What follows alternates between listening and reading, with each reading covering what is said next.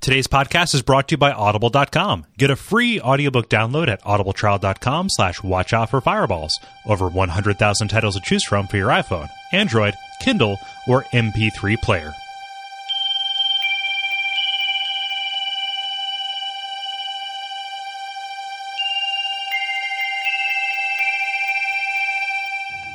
the grandeur of the universe, represented in perfect detail. Here, in my observatorium, each mode of life is a spirit, a soul. This living and Bugenhagen loving guy, and learning to love He ain't got any and loving to legs. live. Some Loving to kind learn and of some living kind to of live. ball man. Learning to love, learning and living to learn love, all within the great spirit of the life stream. He's all floating Is our around on it. spirits. Our Must be spirits some are you, Shinra Our spirits tech. Hmm. are we. Our spirits are me. We are All this in space one. stuff is pretty cool. It's astounding. Wouldn't you say, Sid?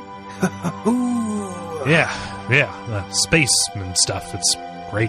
Love every. Uh, But this fragile beauty is in tremendous peril as the Shinra build more and more Mako reactors. seems kind of weird for me to be here right now. This doesn't doesn't really follow the continuity of the, of the And whole. yet Shinra continues to build reactors. You see, upon perishing, every spirit returns to the planet and joins the life stream. It's this force that makes up the very lifeblood of our planet. It's also what Shinra are using to power their Mako reactors. Electric It's probably got razors, some kind of some kind of gyroscope in it. automobiles, Never did figure out how them automobiles, things work. Robots, tots, the lights in their big lights. man. Having a Nick fit Super here. Drag singles, Did Shara- casserole, Shara buy me smoothie pouch smokes? fixins, Damn! Piper Rybacks, essential salts, all natural fresh Cheslins, salt, pepper. Here comes the hot stepper. Mako is the live stream. The live stream is our spirits. Our spirits are you. Our spirits are me. Our spirits are we. If I just give him a little push when he's Get leaning your nose over. Clean. Cosmo Canyon Clean with Bubblehagen available in the accessory shop. So you see our problem, yes? If the Shinra succeed in their plan of finding the Promised Land and draining the world's Mako, everything crumbles. Ah, fuck it. Here it goes. Sid, I'd thank you kindly not to try and tip me over. Oh, um, uh, sorry. Didn't mean to. Anyway, carrying on, as if I were the life stream floating through the planet's belts. Ooh, Stay look, tuned for the there's a thrilling light, continuation of shining like a Sid listening to cloud of dark Bayou mist Genhagen the on the next moon. episode of Watch Sure, Out for I'm a giant Fireballs. Earth god that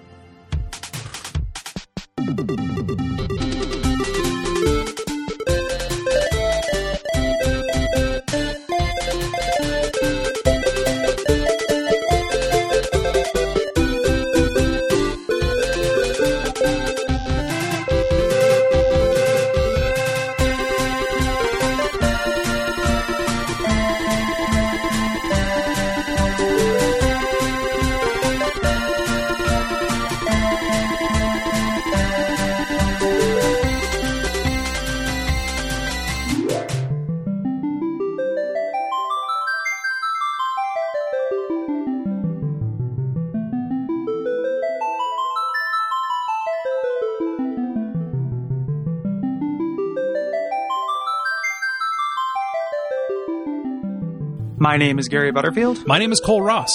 and you are listening to Watch Out for Fireballs. It is a retro video games podcast. And for this episode, we are talking about the first part of Final Fantasy VII, which is a Japanese role playing game developed by Squaresoft and published by Sony for the PlayStation 1 in 1997. And this is probably one of, if not the most popular role playing game of all time. Um, this adapts classic Final Fantasy gameplay to 3D. Um, play is split between, and not 3D like Oculus Yeah, Rift 3D, yeah. but like 3D, like just, you know, uh, 3D environments. Um, your play is kind of split between exploration scenes and towns and dungeons and uh, the world map, and then also uh, classic JRPG battles. Yeah. And like a thousand mini games. yes, just Like the, it's the gameplay palette is as wide as I've seen in any game. a- yes. Like, inexplicably so. Um, Especially on a replay too. Um, Just a bunch of the stuff that I just didn't remember. We'll get to those. yeah, me too. Yeah. Notable additions to the game are the materia system, uh, was, which lets you give specific spells and abilities to characters, um, along Mm-hmm. with the limit break system, which lets you do ultra special attacks after taking enough damage. Yeah, similar, a little bit similar to uh, Magicite from Final Fantasy VI. Right. but uh, a little also a little bit different. Mm-hmm. Um, the game is very cinematic, and you'll this is this was a thread through their marketing, through through everything. You know, this game is, is the cinematic RPG. It has a huge story and spans three whole discs, not quite whole discs, Oh, two discs yeah. and like a, a fourth of a disc. and uh, the script is really poorly translated. It was done in house. Right, and this was actually the impetus for Square to uh, uh, to form a translation department internally, Yeah, like an actual translation department. right. As opposed to just like grabbing like anybody who's around who What's his name? Who- Woolsey? Yeah, Yeah, yeah. Well, Woolsey, who's who they did uh, number six, Yeah. and uh, they were unsatisfied with Woolsey's translation because uh, even though it was well regarded, it made some changes. Right. Mm-hmm. So they wanted to kind of preserve their their vision. So they grabbed like the first guy who they ran into who spoke English and had seen Dolomite, and then just like okay, like we like you you translate this. How do you think this guy would talk? man. Uh, it- you mentioned the marketing. I don't have this in the notes, but the marketing is a huge part of the Final Fantasy VII story. Yeah, Yeah. yeah, Like the kind of meta story of how this came about, and probably a big reason. Like you know, in the the spoiler warning, both me and Cole think this game is really good, um, but a big reason why it is quite as loved as it is and had the kind of penetration probably has to do with this unprecedented marketing push. Right. The development of the game was actually really troubled uh, since Square ran into problems with Nintendo, who decided to stick with cartridges for their next generation of consoles, uh, the N64. Uh, this would have severely limited the scope of the game, the aforementioned three discs. So Square uh, hop shipped to Sony, and uh, kind of as a side effect of this, uh, they were free to make the game a little bit more adult themed than it otherwise would have been. Can you imagine if the you know, what we could have had with a Quest sixty four style Final Fantasy seven, or I, I just imagined a game coming on three cartridges, like in a big VHS style plastic box with like nested cartridges inside it. Oh, like they used, like how they used to sell audiobooks, like in these yeah, exactly. gigantic, yeah, That's like- exactly it. Somebody like- photoshopped that. It's a funny idea. my grandma's Bible on tape. yeah. um, so when one you know so the part of that troubled development is there are a lot of changes and uh, the game was originally intended to be kind of an urban investigation mystery game with a guy named Joe Detective. Um, this guy- and in uh, New York City in 1999 no less. Um, so that idea got shelved because they wanted this game to be a little bit more epic and ambitious and what uh, those concepts ultimately found their way to Parasite Eve, which we've Yes. also done for the show. Yes, a little bit earlier this year. Um, Hmm. Yeah, and a little bit of that actually still is around. You know, based on you know Midgar, there's a lot of Hmm. like you know it's far more urban uh, than other Final Fantasies. Is you know I've kind of been, musical cues too. I think. Yeah. Like you listen to, like the Turks theme or something like that, and I, I can imagine that being Joe Detective Detective's theme. Yeah. Yeah. Hmm. It's got, got got a nice little noir feel. Um, Final Fantasy VII has actually spawned this cottage industry of spin-offs known collectively as the compilation of Final Fantasy VII. Um, it has a direct prequel in Crisis Core for the PSP and a direct sequel in the uh, movie Advent Children. Um, a perpetual rumor kind of exists that Square is remaking Final Fantasy Fantasy VII for whatever console is modern at the time. However, the game's director has actually just outright said that they would only ever do this if they could get the original team back together, which Right. uh, would never happen. Yeah, which would- which would never happen. And just for the record, um, ninety percent of compilation of Final Fantasy VII is god awful. Yeah, yeah, Like it's so terrible. Like Crisis Core is really good. I've talked about it on the show before. Really a Crisis Core. Advent Children is good if you like the cutscenes from a video game Right. and just want to watch anime people fight and fly at each other for a little while, and then the rest of it is all trash. yes, trash, trash, trash, trash, trash, like super shitty trash. yeah. Like like Um, we th- this this there's this weird tone to SquareSoft like modern story kind of things where they just put these priorities on different things, and a lot of it has to do with like the naming. I think like there's a novella series called On the Way to a Smile, which sounds like which it, it's it sounds like uh like like if Sounds Mil- like a euphemism for lady orgasms in the twenties. yeah Like, No. it, like What- what was Milhouse Mil- Milhouse's dad? Uh, the the the, the demo can you, that he can you did. lend me a smile? or no, no. Can I borrow a feeling? Yo, can I borrow a feeling? Yeah. It feels Yeah. like like if that demo got picked up and turned into an actual album. Or like Smiley Smile, that song from Rusted Development Oh that Jo- uh, Oscar did. yeah. oh. Yeah, yeah, it's it's it's real weird. Mm-hmm. Like, none, I mean, none of it's good. Like, I mean, there's there's a lot of kind of stuff going on right now in the game journosphere about whether Square is kind of dead, like Square has Yeah. lost its way. Um, you know, and there there is a market difference in like the quality of stuff they're putting out now. Mm-hmm. Yeah. So I don't want to say it's dead, but eh, like this is definitely kind of like the glory days of this because Mm-hmm. I, you know any, we we decided to do Final Fantasy VII partly because it's so controversial and everything like that. But I would have been happy doing eight or nine. Like I Yeah. Mm-hmm. think the three three two bit Final Fantasies are all great and play up you know hold up relatively well even on replay. Like I picked them up and, and had fun with them Right. you know relatively recent. So Yep. So, as Gary said, we're both real big fans of this. So, if you're coming here looking for Hayden, you're probably not going to find it. yeah, I Uh, didn't but need we'll to- address those points. I mean, we recognize that there are shortcomings. Yeah, like I'm, I'm a bitter man. Like there, there are things that frustrate me even on this playthrough, but I'm still surprised that I'm having, you know, that I'm spending this much time because this is the longest game we've done. These will probably be the longest episodes we've had, and I'm surprised that I'm not losing patience and I'm still interested in what happens next. And Yeah. a lot of that's very intentional. Like looking at it now with an adult attention span in mind, um, that's one of the most kind of delightful things I'm noticing is that the game is uh, is very much kind of tailored for a short attention span. Like there's a lot of throwing new things at you with with really high frequency. Yeah. You know, to kind of keep you engaged. And new experiences are things that we really value. Yeah. Yeah. Yep. I like I started playing this like early to get a jump on it just because I knew it was going to be as long as it was. I ended up beating it like two weeks in advance just because I Yeah. couldn't put it down. Yeah. And I would have done the same. I started starting. I started playing it really early too, but I ended up moving and, and wasn't able to do that. But I really wanted to. You know, my time with it has been very Yeah. pleasurable. So So, because this game is so long, um, and just how difficult it is to plan against that, and in the interest of not having a five-hour episode or two, you know, seven-hour episodes or something like that, um, we're going to do this in a different way. So, this is going to be our first three-part episode. Um, we initially uh, said that it was going to be a two-part with the uh, um, first disc making up the fir- whole first episode. However, the first disc is disproportionately long compared to kind of like the rest of the content. right, right, and we don't want to have to rush over anything. Um, so you're still nothing's going to change for the listener. You're still just going to get, you know, we get content every week anyway because we do episode, extra episode, episode, extra episode. Essentially, we're doing three episodes in a row and then one extra episode that covers all of your feedback on Final Fantasy VII, and three weeks worth of like probably Breaking Bad spoilers, given that we're recording the, the first episode on the first day of the new season. True. So- so so it's going to be a little bit convoluted, but uh, should we give the uh, should we give the uh, starting and stopping points for all of them? Yeah, yeah. So Yeah. so first uh, first episode is going to be the beginning of the game, um, up through up uh, through the golden saucer, and uh, up, you're, we're we're completing Garrett- Barrett's backstory, Right, Essentially, right. so through the coral prison. Right. And then we're going to pick up after that for the second episode, which is going to be Gongaga, um, that destroyed town right outside Gold Saucer, um, or one of the destroyed towns outside of Gold Saucer, um, up through kind of the uh, uh, you know the the second climax of the plot, which is the North Crater. Um, So Right. after you get up there, Yep, and then uh, it's from there. The the third section is up till through the end, right? um, and then we'll cover side quests and chocobo breeding and stuff in that last episode. Yeah. Pick So, up the uh, miscellany miscellany. Yeah. So hopefully it just will result in a better paced experience. And it was kind of our poor planning that you know led us to come with this idea late. Um, I don't think it'll have any effect on you guys, but uh, if it does, we apologize. Meh. But this means you have more time to pen your responses. So we're going to say this right now. Um, if you have any thoughts on Final Fantasy VII, either go to the Facebook page and let us know, um, or go to duckvia.tv slash contact, um, pick Watch Out for Fireballs from the drop down menu and uh, send us your responses.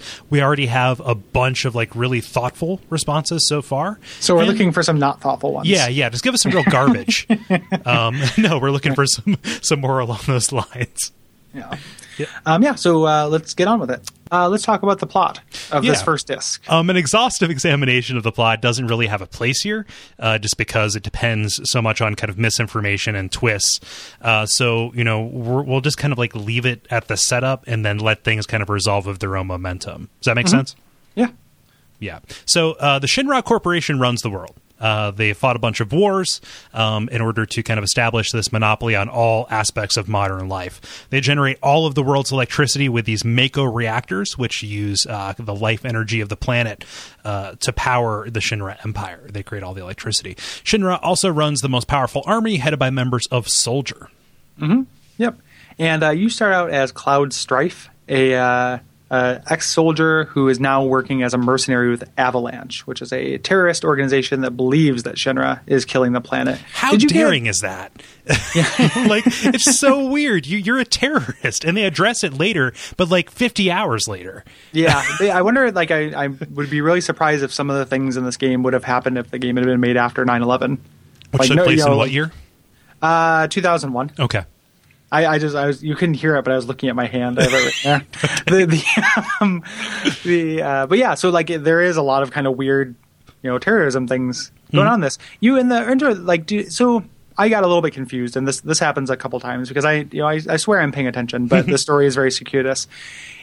I thought Avalanche believes that they're sucking the life energy out of the planet. Is that just common knowledge?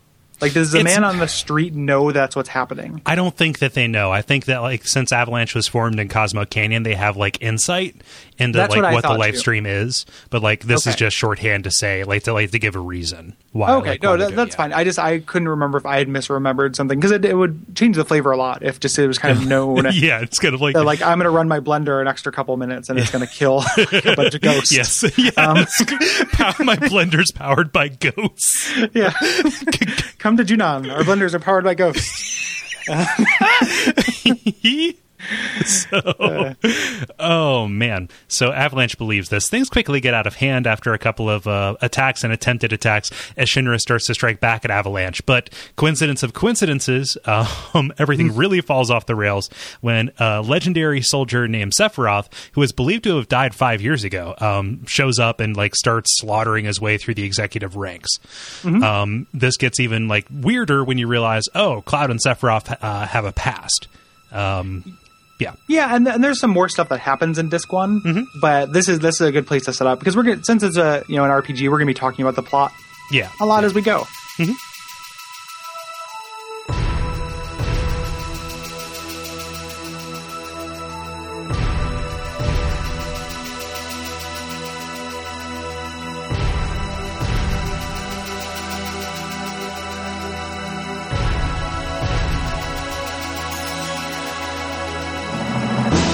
So when you start the game, you get this real infamous uh, intro sequence to the game, and part of that's part of the reason why there were the r- rumors of the remake because Yeah. they did remake this. They did in real time. So like all this stuff that was cutting edge, pre-rendered, you know, et cetera, et cetera. They did it in real time using like Advent Children, um, like models, things Mm-hmm. like that. And they did it like shot for shot on PlayStation 3, which really, really Right. stoked those fires.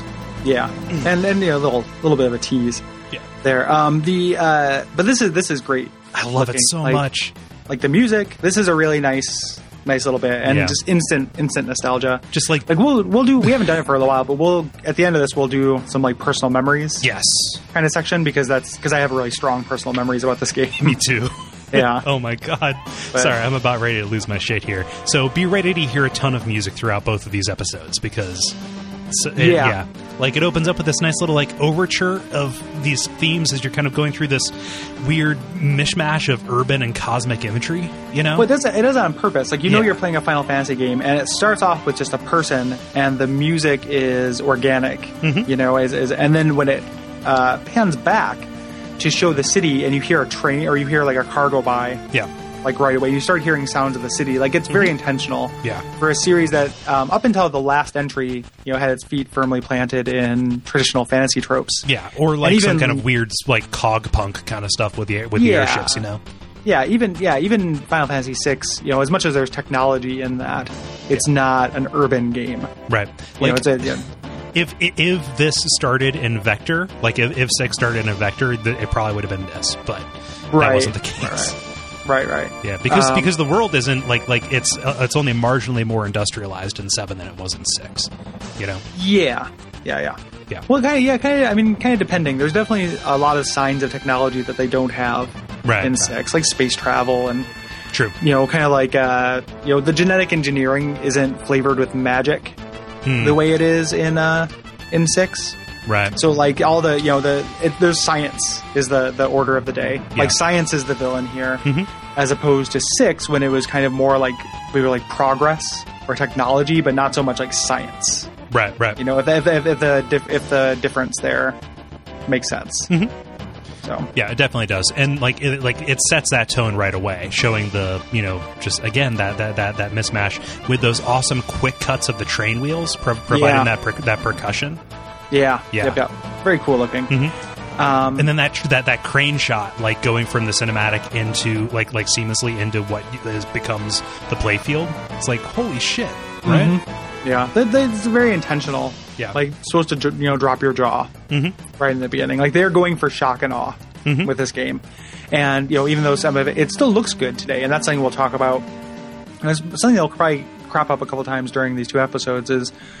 Um, Cole and I both kind of refuting some popular opinions of this game because you know I, I know I've read a lot of kind of uh, trash talking of it, and one of the things that talks you know people complain about is how the game looks, uh, mostly based on the character models, but the people who say that are being really myopic because the game is beautiful. Like the the whenever you're in a cutscene, if you're not showing a person or in any individual scene, the amount of detail in the backgrounds, everything like the game is gorgeous, like gorgeous, gorgeous, gorgeous. Mm-hmm. Like the the actual 2D backgrounds are some of the best looking. yeah. You know, It, and, and I think that like a lot of people who are complaining like are attempting to say this, which is like it's inconsistent. Like characters are represented in like four or five levels of fidelity. Um, From like the super deformed all the way up to you know as realistic as you could probably get using that modeling at the time, right? And um, it switches back and forth them uh, back and forth between them in like this really arbitrary fashion. Um, it's generally always really well art directed, but uh, um, most of the time you're looking at character models that are that look like they're super deformed and made up of Doritos. yeah, yeah. It is a bunch of Doritos fighting. However, the the different kind of character models like. Games in the past would often have that as well. Yeah, yeah. Mm-hmm. There's always been a battle in an overland sprite. Yeah, and this just adds like I think two more, Mm-hmm. like a CG one and then a uh, you know kind of a cutscene one. Well, I guess it also has to do with like whether the things because there's a couple scenes later where they have like a CG background and and you know polygonal foreground characters, which those are a little bit jarring. Mm-hmm. right. Like I'll give it that. Yeah, I, but uh, but I mean the the accusation that there are growing pains here um, as they get used to you know doing things like this. I think that those are founded. I just don't think that it's a deal breaker. And to be Yeah. fair, a lot of the people who like a couple of people who responded like make note of that, like how ugly some of the stuff is. So like I can understand where some people are coming from with that. It just and you know Well, so some of the stuff is very ugly. On the whole, it looks really good. Mm-hmm. yes You agree know, like a lot of things look really good. I guess is more my point. yes. I'm just being the devil's attorney. No, that's fine. Yes. Uh, yeah. So and and so speaking of those, those kind of uh, you know that science as the villain and um, you know technology, uh, uh, urban kind of setting. Like the very first thing you're doing is you're going to a mega reactor. We're introduced to Cloud.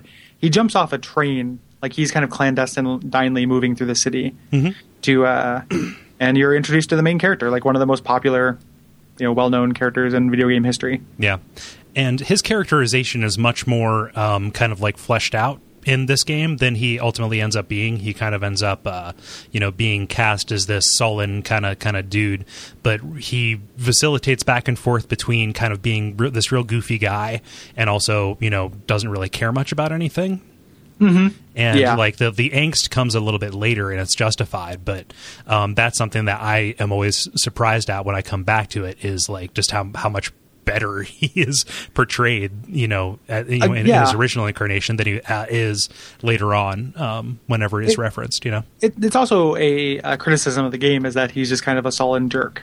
But he's- not really like he's a re he's a he's a goofball. Like he's not necessarily on board with Avalanche. Is what I took it as. Like Yeah. it comes off like when you say like he doesn't care about anything. Like it's always people from Avalanche going like, "Don't you care about the planet Cloud?" I'll, you know, whoever like that's Tifa, and then she and, and he'll just be, and he's like, you know, not really. Like a paycheck's a paycheck. Like Yeah. he's not, you know, uh, uncaring about everything. yeah i suppose that's true So, and then I and I also people might just be confusing him with Squall yeah because Squall is kind of a, a moody jerk. yes true So, But, so in like um, two years when we do Final Fantasy VIII, I'll come back and be like, Squall is not a moody jerk. like he's like everyone's wrong. Yeah, yeah but, but squall's story is about how he grows out of that yeah, Yeah. exactly. man man these Cloud are kind of grows into it. Like Cloud, uh, Yeah. you know, Like, his, as yeah, he- his his his character like movement is really interesting. It is, yeah, and Yeah. You, but we'll talk about the overarching themes. But I think that there are so many interesting small details about identity and failure throughout, like out this story, and just, Yeah. ah, so fucking good. Sorry, Yep. No, it, it, it's it's I'm- all good. I'm tripping over myself to ejaculate over these details when we should probably we should probably get rolling. We'll pick up the pace. I swear. Yeah. but uh, but yeah, you're you're you're part of this attack squad, uh, you know, part of Avalanche, and you're uh, you know fighting these military military police that are uh, stationed around this Mako reactor. Um, and it's you know very clearly intention that the person who's leading the group is Barrett. He's a true believer. You have some not really misgivings, but just kind of you're doing it for the paycheck. Everybody else is kind of these well-meaning Star Wars references, um, and you know it's really just you're doing a job, right?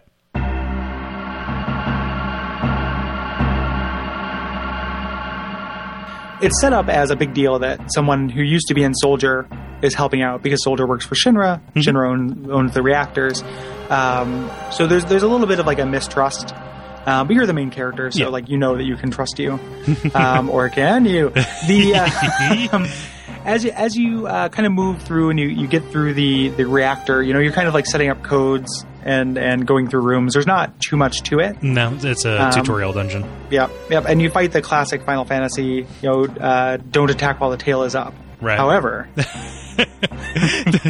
don't, don't don't attack when the tail break pause pause pause is up it will something yeah very very Yeah. poorly uh, yeah, translated. the translation doesn't quite work. It's also you start getting um, little hints of something that doesn't pay off for a really long time. Yeah.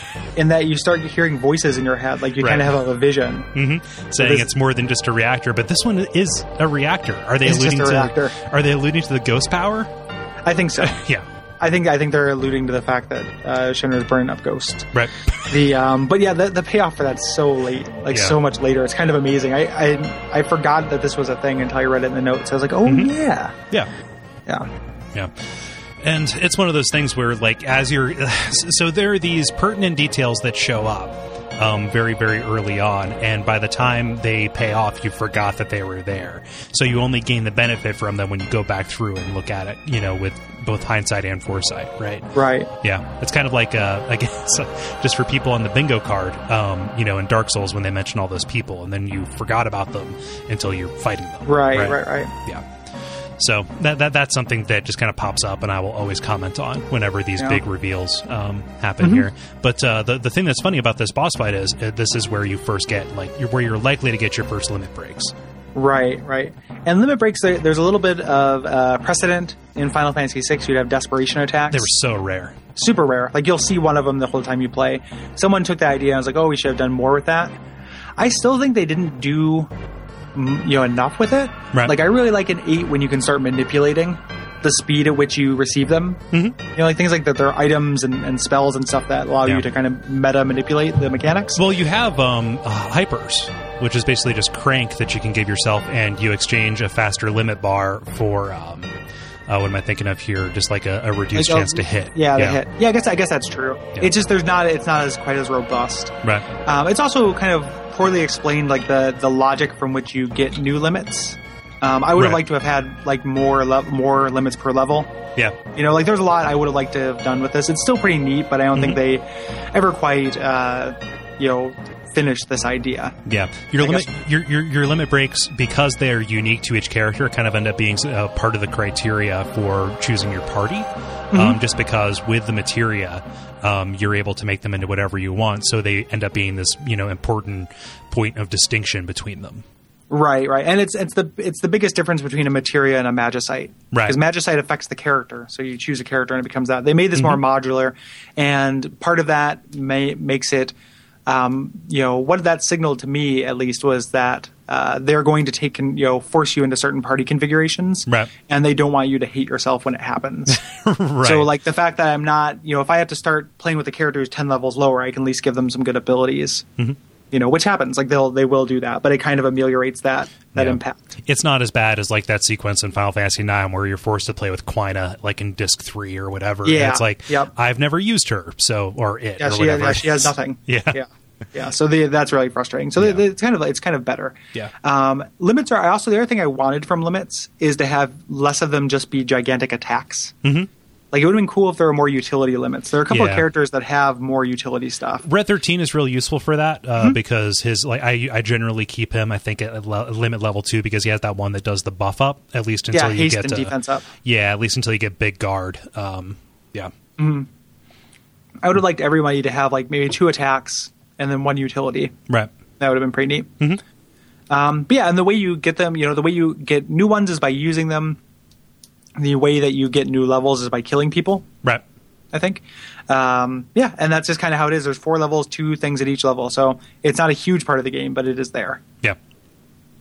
So you defeat this uh, scorpion monster um, with his tail laser that you will trigger if you're following the directions the game gives you, um, and uh, you place the bomb and escape. Uh, the whole north half of the city lights up as you kill thousands in your crusade to uh, you know to save the planet. Maybe if uh, if the game had voice acting, the translation for the scorpion tail thing would be like, "Ah, "Attack when its tail's up," and uh, hmm, you know, like like if you do if you do that, dot dot dot, you Why- know, wink. why is why is Bob Dylan doing the doing the tutorial? yeah, um, yeah, but yeah, it's, it- anyway. Yeah. So yeah, so you uh, the the city kind of lights up from you blowing this up. Hopefully, you know, not too many innocent people died. I would like to think that Avalanche wouldn't have done that, but you know what? Like, well, terrorist is just another word for freedom fighter. true. So And vice they versa. believe in something and yep, break a few eggs. Yeah, but uh, you're you're escaping through the city, and you get you kind of get to see what life is like on the streets of uh, um, uh, of Midgar. Uh, you're kind of like running through the theater district. There's this play Loveless that pops up throughout the entire compilation, which I don't quite understand. it's a thing in uh, Crisis Core. Um, Yeah, yeah. Yeah. Um, and then you find a flower girl who uh, attempts to give you a flower. I chose the wrong thing and like told her to scram. Sometimes the game does that. Like your options are not clear. Right? which one which what means what you get some like alvina style you know is it not true that you would not you know um, you get some stuff like that every once in a while Yeah, in there and the uh, but yeah i, I think I, I took the flower from her yeah. um, yeah and uh, then guards come after you because half of or one eighth of their city just blew up, and Yeah. you escape by jumping onto a train. yeah Yeah. and uh, you get a little bit of um, you know uh, character time to hang out with these members of Ad- avalanche Yeah, set to Which some I- of the best music in the game, the depressing Midgar music, which I'll put in yep, now. yep. The uh, I like how um, the game you start off with this kind of core group of people from Avalanche, and so few of them actually make it out of this first area. You know, but you could be forgiven. Like they do a, a lot to characterize these guys. You know, which I, I really like. You kind of flirt with um, what's her head? Jesse, yeah, Jesse's Jesse's throwing out. herself at you. She's very Yeah. obviously crushing. Yeah, because you're a super hot super soldier. Yeah, You know, and the the other guys, you know, they have like they they do a, a decent amount to kind of flesh these guys out. yeah. You know, Biggs is kind of this uh, generic soldier dude, not soldier, but just kind of like, yep, I'm here, I- I'm a guy. And then I think Wedge is the is, is the big guy who's a who's a goof. Yeah, he's a bit You know? yeah, a bit more bit more derpy. Yep. But yeah, they're, they're- they're they're a good they're a good little group. They don't come across as bloodthirsty murderers, um, you know. So it goes it goes a, it goes a fair way to humanize them. Um, but yeah, it's it, it's pretty cool. There's also some uh, background ab- about Midgar here as you're looking at the at the map of the city, uh, this little wireframe thing where they revealed that like this used to be like a bunch of different villages, and then when Midgar came in, uh, or you know when Shinra came in, um, they built you know all the sectors around them, and like it's been so long that nobody even remembers the names of these Yeah. little towns. So it's Yeah. kind of this nice little example of uh, you know the dehumanizing nature of, uh, of of- of civilization. Yeah, very cool. Yeah. Very cool. Um, also, uh, an awesome line from Barrett describing kind of this plate that literally you know separates the uh, underclass from the overclass. It's because of that fucking pizza that everyone underneath is suffering. yep. Yeah. Uh, Which uh, like uh, it's a weird line, and you know they, they call it a pizza, but like it's it, it's this bit in the translation that lets a little bit of characterization come through, but only in the most extreme instances, right? yeah, on kind of on accident yeah, in that way. Like it's it's probably not. I may that also makes me wish this game was voice acted, so you could make YouTubes and stuff about pizza and have Barrett pop in and say, "It's because that fucking pizza that everyone underneath is suffering." yeah. Talking about dominoes. Yeah, Like, exactly. Yeah, Too long we have Little labored Caesars. under the ty- too long we have labored under the tyranny of Caesar, by which I mean Little Caesar with his It's 'cause of tyranny. that fucking pizza that everybody underneath is suffering. Yeah. Also, swearing. Holy shit. Swearing in an Yeah. RPG. Like, my 10 year old self was like, oh, he said shit. Yeah, he's, he's black, so he says shit. Um, But, does but I'm anyone like, else that. swear in the game? yeah, yeah, Sid. Oh, Sid. You know, Oh, he yeah, smokes, Sid. Oh, yeah, yeah, yeah. smokes Yeah, I like a forgot. chimney and swears like a sailor. Yeah, I forgot that Sid swears all the time. So there's Yeah. two people who swear in the world a black guy and a white guy, and together they will cease racial Yeah. suffering. the blackest guy in the game and the whitest guy in the game. Well, I guess Ebony Hojo would and be the fucking whitest. Ivory, fucking together in shit harmony. Um, But there's this weird selective uh, selective censorship, too. Um, yeah, I, I, I insert the worst possible. If you ever Oh, give me yeah. that string of cartoon, like, you know, shift number key Yeah, things, yeah. I'm going to just going to insert cunt and, like, I'm going to put the worst swear words there. Yeah. It's because of that cunt pizza that everyone underneath is suffering. Oh no. Uh. Ugh. pizza panties, Back- new from the pitch. Um, Oh man, what if what if Shinra was like the the gigantic conglomeration between or behind Pitch Industries? There's be there's a amazing. plot point for you. yeah, we, that's the twist. That's the just like doing as much as you can to weave it into as many continuities as possible. Uh, I'm not I'm not here to give notes though. okay, well, thank you. So, Um, so, so you get back to Sector 7 slums, which kind of functions as your home base for this first section of the game. Yeah. Um, it's where, where everybody lives, it's where the bar is and everything. Um, I love this scene when you first go into the bar. And like it's just a regular bar that you run when you're not a terrorist, but like Barry just starts shooting into the sky. yeah, like I, I oh, and he think- has a he has a gun for an arm. yeah, we, Out we there. forgot to mention that. Yeah, and that that comes as a, comes up as a plot point later. Mm-hmm. But I think that like I, I just hope that he has like blanks in it for when he just wants to intimidate people. No, I like to think he's just that kind of hothead. yeah, They're just like Right. he will he will unleash I'm machine fucking gun fire insane. in his own bar. Yeah, take that upstairs neighbors. I guess he's just shooting at the Shinra. He's shooting at the pizza. Yeah, So- suppose. But, I like, imagine. it's- I imagine like when he's off is off hours, he just goes outside, and just points upwards, and just shoots. just go, go, what's that? It's, it's, it's like that Modest Mouse song, Cowboy Dan. yeah, he goes out, fires his rifle in the sky. Oh man. Wow, yeah, that actually has a lot of the city didn't he didn't go to the city, the city came to him. Oh, layers upon layers, Gary, referencing do a a- modest do a- mouse song that nobody a knows. textual analysis. Um, Yeah, but I know I, li- I like to picture him firing it in the bar, and then Marlene just going around with toothpaste filling in the hole so that they don't, so he doesn't lose the security deposit. that's my dad. Um, kind of my dad. yeah, it's my dadish. Oh man, but uh, this is where you meet Tifa. Mm-hmm. Tifa, we're gonna we're gonna say the name's weird. Um, I, I say Tifa. okay. That's, that's what I say. Um, she has ridiculous, gigantic breast that I wish she didn't have. Yeah, she. It, it kind of becomes the only thing that's remarkable about her. Yeah. and she's like she's an interesting character insofar as she reflects on Cloud. Yeah, she she's very functionary though. Yeah. Like she is very much there to give Cloud a childhood friend for things that come up later. Yeah, And that's that's unfortunate, but that's that's kind of the case. yeah. I, like, and it's one of those weird instances of like things becoming less ridiculous over time. But I think her proportions and her garb get more conservative as like the compilation goes on. Mm-hmm. It never gets to be realistic. But then again, it's a you know Japanese RPG, so Right. You know you Right, right, right. you know it's a battle of inches. I've always liked her uh, her limit breaks. So I've always been disappointed by how boring I find just kind of having her around. So I never end up using her, but like if you're good, you can make that limit break do really good work for you. And Yeah, yeah. it's interactive, so I like that. True, true. Yeah. Yeah, but uh, um, you kind of have this little flashback. So it comes out that uh, you know Cloud and Tifa have recently kind of reunited um, after Cloud came to Midgar. They uh, grew up together in a town called Nibelheim, Yep. um, which is way across the world. And uh, you know Tifa just kind of like they're reminiscing um, back to you know before Cloud left, um, you know to join Soldier. Essentially join the army. Um, yeah. Like, go off and join the army. It's a it's a very typical like you know, I'm I'm leaving for the military. Mhm. you know, Yeah. last night kind of thing. She's also this is where a lot of Cloud's moodiness comes in because she's trying to get him to care, right? you right. know, about about uh, Avalanche. She won't do it. Mm-hmm. Um, and eventually, you go down. You go to like the world's like least popular pinball machine. Like, let's hope no one ever uses this pinball machine. and Oh, then it's- that, it's like teleports you- the it's like the cooler in the quickie mart with the non-alcoholic beer. yeah, exactly. Like, just it's it's it's. I can't think of a bad pinball machine right now. I wish I, if I was one of those guys. Hmm. The Adams Family. I could, huh, is that bad? I thought I it was don't largely know. considered to be good. Um, don't I, know. could I think just- of a pinball machine, but pinball like it's it's a weird thing. I watched that documentary. yeah, I don't Um, understand it. I don't get it. I'm sorry to I interrupt you. don't, no, it's okay. I have no. I don't get it either. Like, um, yeah. But the uh, and then you go down into the kind of the basement. You watch the news report on what you what you've done, and they're just like you know. And the news isn't wrong. Nope. Like terrorists from Avalanche have blown up this huge section of the city. like yes, yes, we have.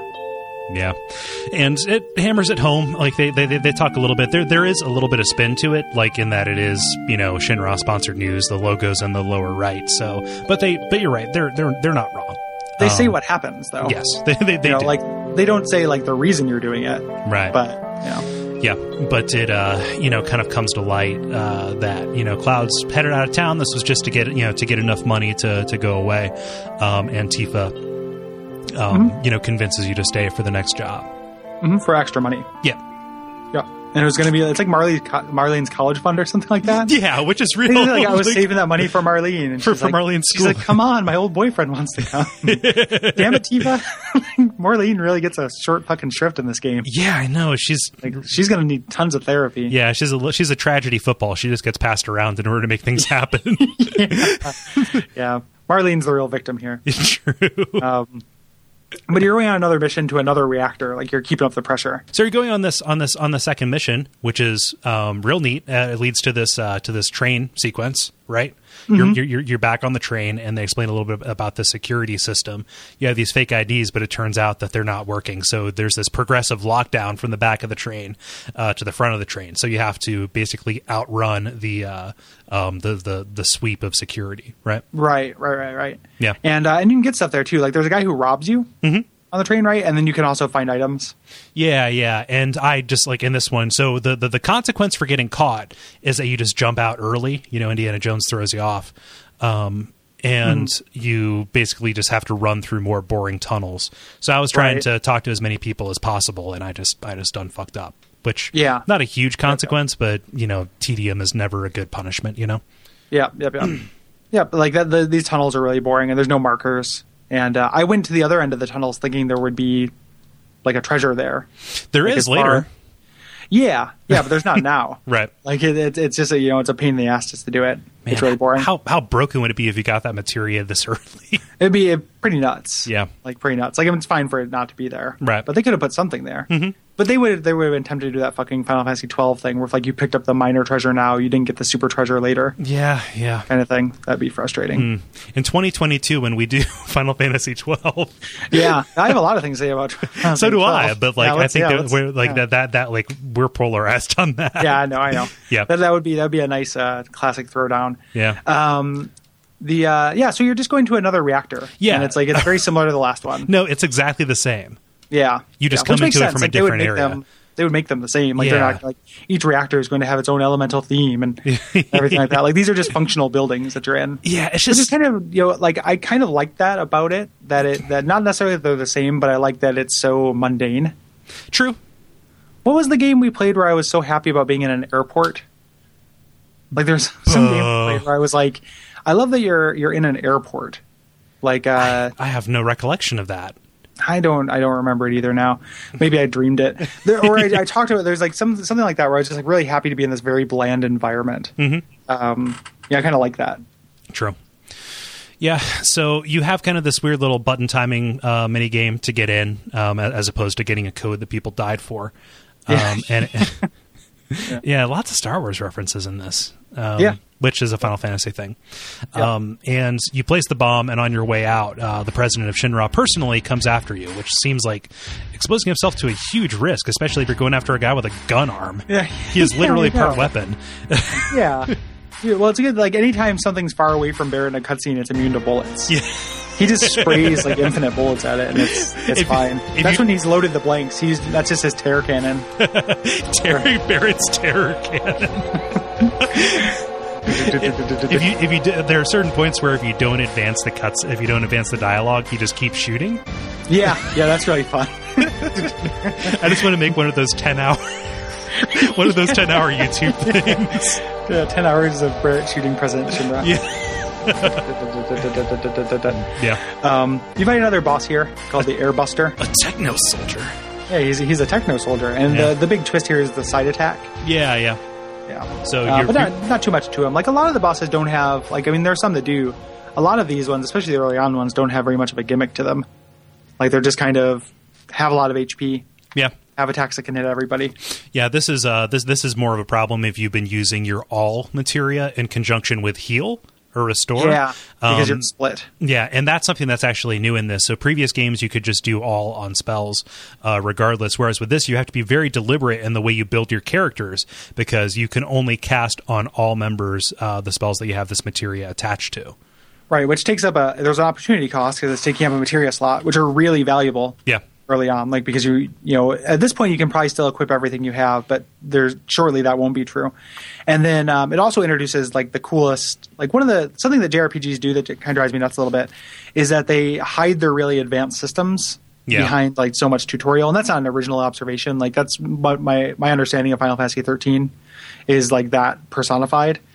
But uh, like the materia system in this game is really cool. Like the way that they interact, the way you can set up combos, the way you have to choose, you know, equipment versus like how much magic it allows you to do versus what its statistics are, and that doesn't come into its own for a long time. Right. Like you are not going to get anything more than an all to, to combine with things for for hours and hours Yeah. or get enough uh, du- double slotted materia. So like I wish I just I wish that there were more JRPGs that didn't that started as sophisticated as they ended up or Yeah. closer to I guess. You don't think that that would get overwhelming real quick? No, No. this is a simple enough system. Like this is it's a really simple system. Like it's deep. Like it's you can do neat things with it, but it's not too hard to understand. Yeah. So they Thank they you. could have just introduced those at a better pace. Yeah, I guess I guess that's my point. I'm not saying I, I in, in right in sector seven I want to have like counter materia and stuff like that. elemental. Ah, But- like you, you do get the elemental or the added effect materia in Midgar. You get which the ends up elemental being- one. You get the added effect one really late in Oh, yeah. Midgar, I think. Yeah. Um, and elemental's worthless. Um, Really? I never. Yeah, I never. Oh, ended up man, using it. like, I use let- it for defense against a couple specific bosses. Yeah, Uh, I, I just I, I end up using that um, uh, with uh, with weapons Bolt? too. Yeah, well, uh, like It's bolt a- is the one that it pairs best with, but uh, yeah, Just because it's so hard for me to tell. Like, if I'm not going to be in one area long enough to know that I'm fighting enemies weak against a certain element. yeah, and I guess when you're in Midgar, like most mostly you're fighting machines and they're weak against Bolt, so that makes a sense. Hmm. Yeah. So this is something that like I might as well address now. Like I've played this game so many times and I played it so early that there's just knowledge that it feels like I've always had. Yeah. So that becomes problematic when it comes to like making uh, like a ra- like de- defending a rationale for equipping a certain thing. Well, just obviously you know that it's going to you know Right. like like this boss is going to use X Y Z when that's not the case. So if I say something infuriating like that, it's that you know this was like just a formative experience for me. Yeah, it's, it doesn't infuriate me. That's how I end up playing Fallout games and stuff too. Yeah. like I just know exactly what I need to do, um, or Deus Ex. Like I can't uh, can't divorce myself from that. That's part Right. of you know. There's nothing wrong with that. Nope. But the game, I will say, as just kind of a, in a generality, like the game objectively does a poor job of explaining that stuff. True. Like what weaknesses an enemy is going to have is not clearly telegraphed. Like there are many enemies that are weak against something weird. It's neither in their name nor in their like color palette Right. you know, like who who's gonna be weak against Earth? I don't Mm-hmm. fucking know. You know, like there's just like there'll be things like you know, there's a lot of things like that. So Yeah. that that is actually that is a, a drawback And- to the game, and it made me other than a very specific boss with Aqua in the title, like, like later on, I didn't use the elemental material. Yeah.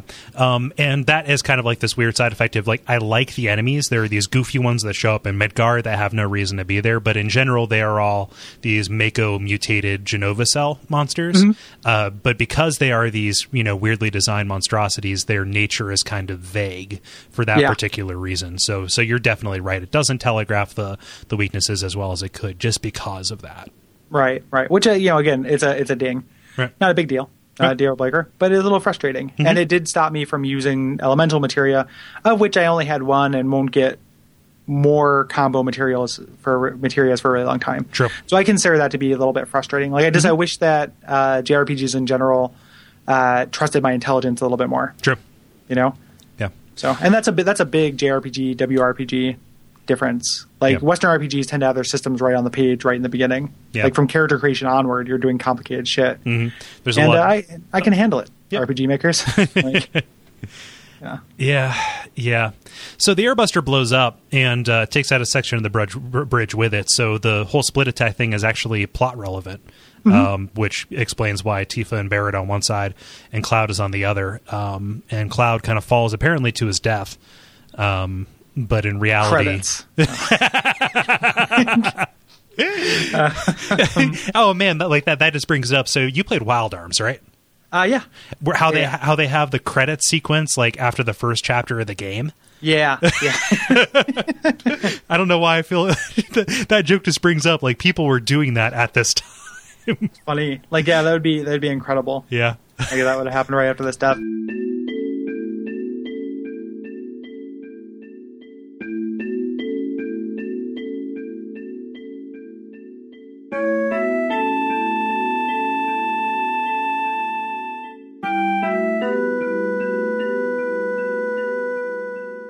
Instead, uh, you land on um, these flowers in a church. Yep. So there are flowers they're growing in Midgar, and you meet Eris, the flower girl Yes. you met earlier. From before.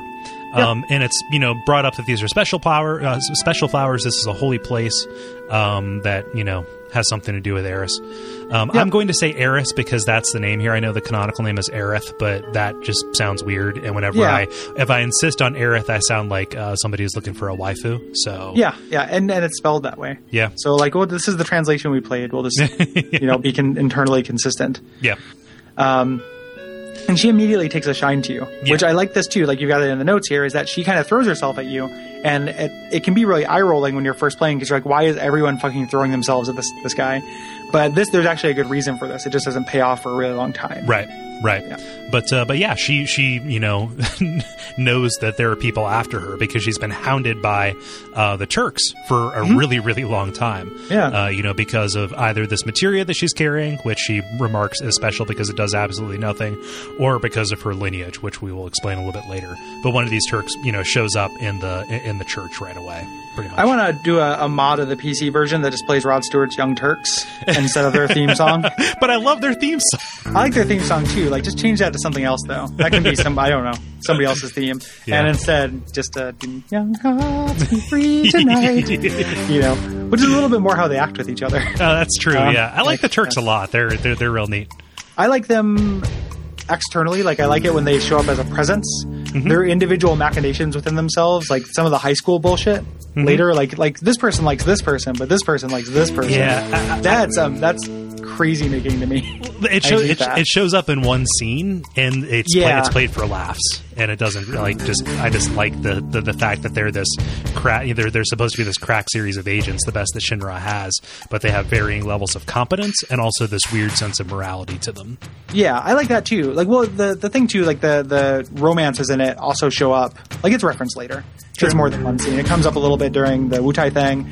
Comes up a little bit in the second half, if I remember, with um, the Keats uh, reveal.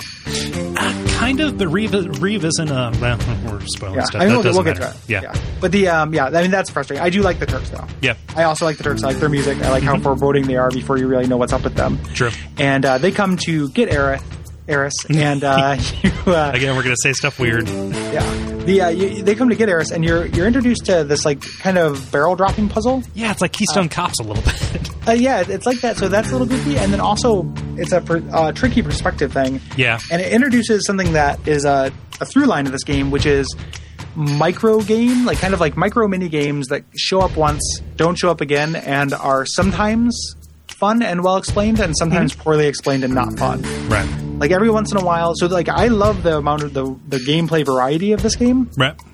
and that's part of what I think. Uh, you know, this is a long game that doesn't feel padded for the most part, just because you're constantly doing new things like this, which I really like. Right. Sometimes these mini games are really well explained and fun. Sometimes they just kind of show up and they are, you know, they give you one line of command of how to do the thing that doesn't really make sense, and then you're just kind of dropped into it. The consequences for failing tend to be really minor, so it's not that big a deal.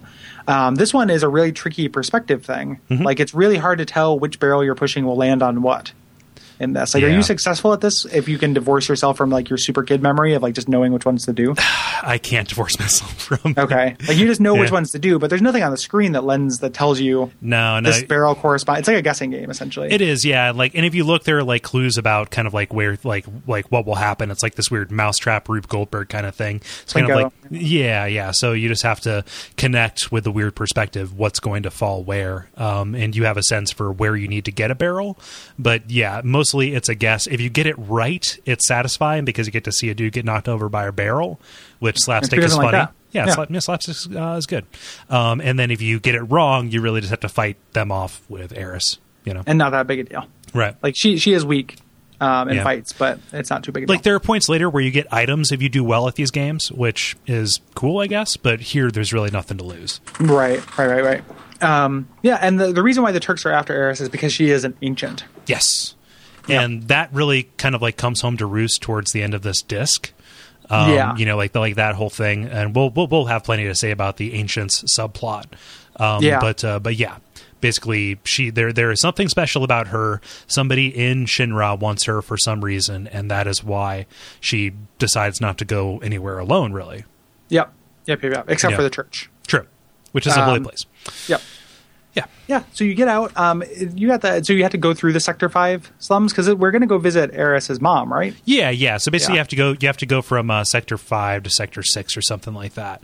Mm-hmm. Um, you know, Eris's mom has this palatial. Um, uh, what, what- what would you say? Like grounds, uh, estate. Yeah. What, this what is palatial she estate? doing to get that in the middle of the slum? Yeah, I know, right? What does Eris's mom do for a living? Sells the that I can flowers. see. Come on, she she, she Yeah, sends yeah. Eris out. Like flowers are a rarity in Midgar, so she's selling them for one gil, but she's selling a fuckload of flowers. yeah, I guess so. Yeah, Like, yeah, um, yeah. That, that, that's ridiculous that she has this home. It, it doesn't look like it's from the same area at all. Like, it No, looks like it's no. from like another town in the game. well, and that kind of speaks to the artifacts of the villages that used to be there. You know, Yeah, yeah, I guess that's true. Yeah. But it also seems like this would have been like looted by raiders and stuff by Yes. now. Like that, that probably happens later. the marauding hordes. Yeah, exactly. Yeah. Um, and she does a cool like little bit where she says like, "Hey, you know, I know that Eris is excited and wants to do this thing with you and wants you to protect her." Like she calls you her bodyguard. It's Yeah, cute. yeah. And uh, but she's like, "No, you know, dude, you'd be doing her a service if you just got out of here in the middle of the night Mm-hmm. and never came back."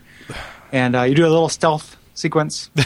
Yes, trying to avoid squeaky floorboards with no visual cues as to which ones will be squeaky yep. floorboards. Yep. Yep. Yeah. And uh, if you're in 2013 and you're playing this while listening to podcasts and only kind of listening to the music, it's even more it's even more difficult. Um, but uh, eventually, it's all for naught. Um, you still run into to Eris anyway. Yeah, she gets And this ahead of is- you. Yep, she gets ahead of you, and this is, explains uh, why she's attracted to you. It's because you look like her old boyfriend who was in Soldier. Right. Yep. And then in a huge like Deus Ex Machina, entering into one of the most cringy sections of the game. Yeah. Um, you see Tifa uh, dressed up all dolled up and going by on a chocobo stagecoach, which is the 1st chocobo you see in the game. True. And it's kind of weird that people are riding around by stagecoach. Mm-hmm. But uh, you see Tifa, and you have to go go rescue rescue or go investigate. Yep. You have to go. To, you have to go to Mos Eisley and uh, cross dress. Cool music. Yes, awesome Mm-hmm. Ding, music, ding, which I'll put in here.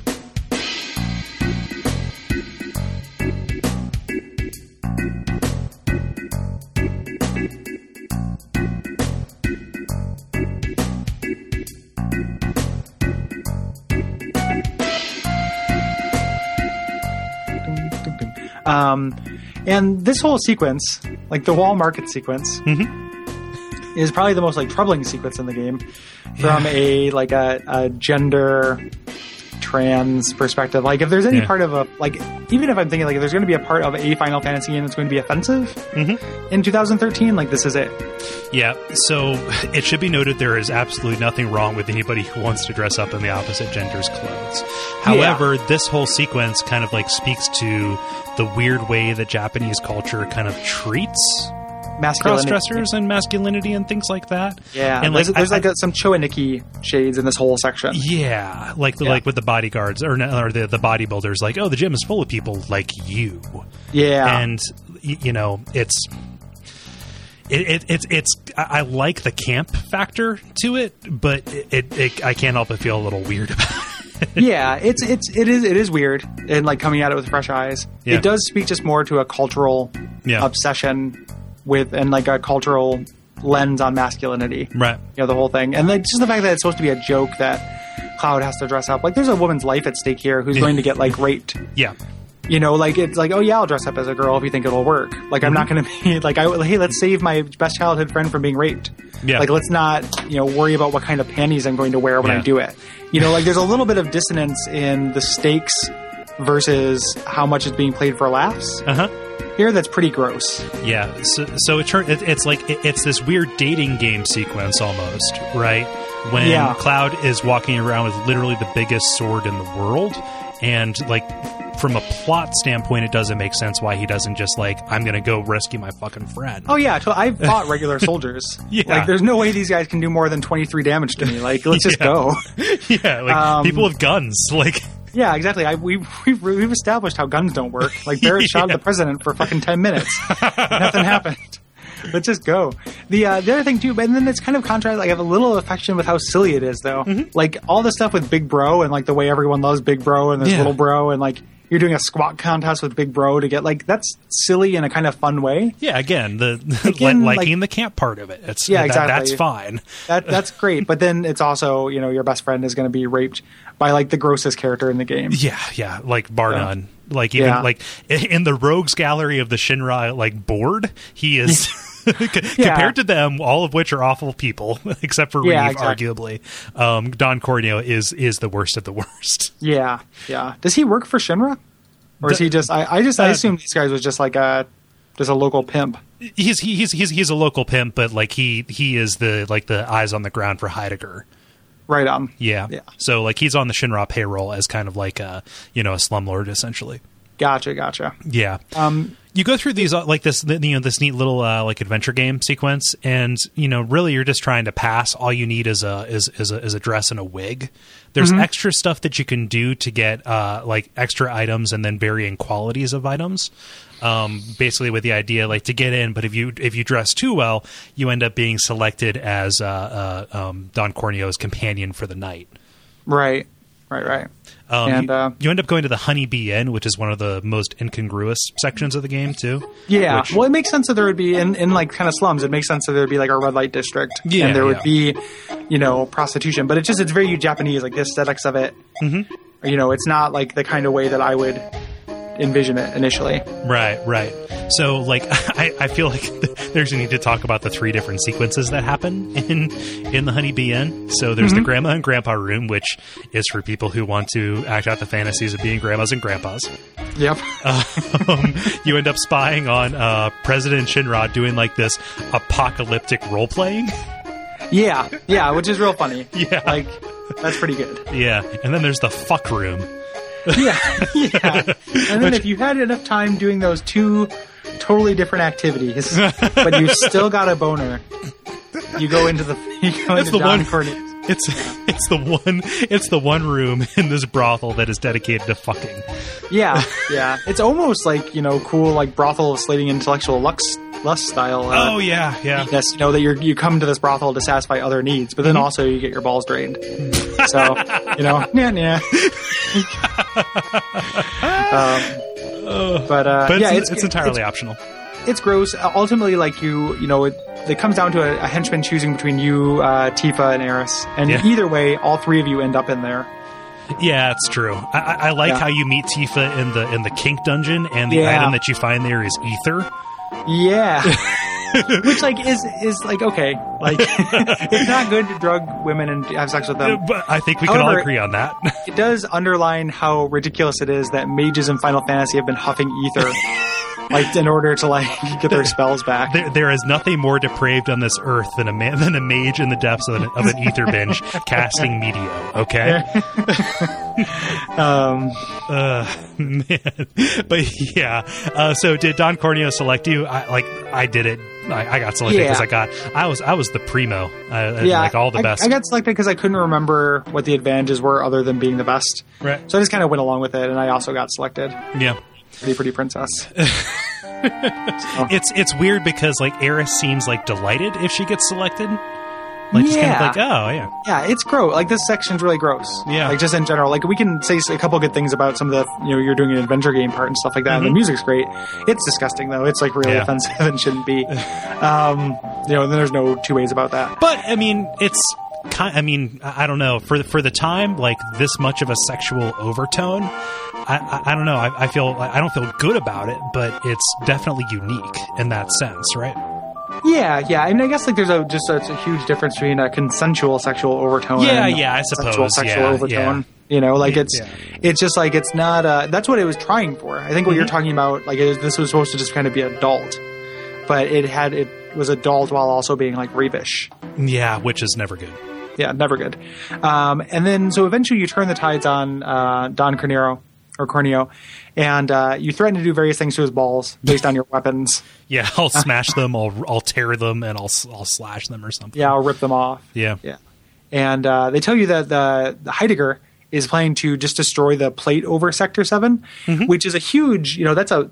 Uh, Flotting, a, you know, swatting a, a fly with a bazooka, Yeah. but it also is like pretty ruthless. Just like, well, we know they're there, we can't find them. yeah. It's just you know it's pretty crazy.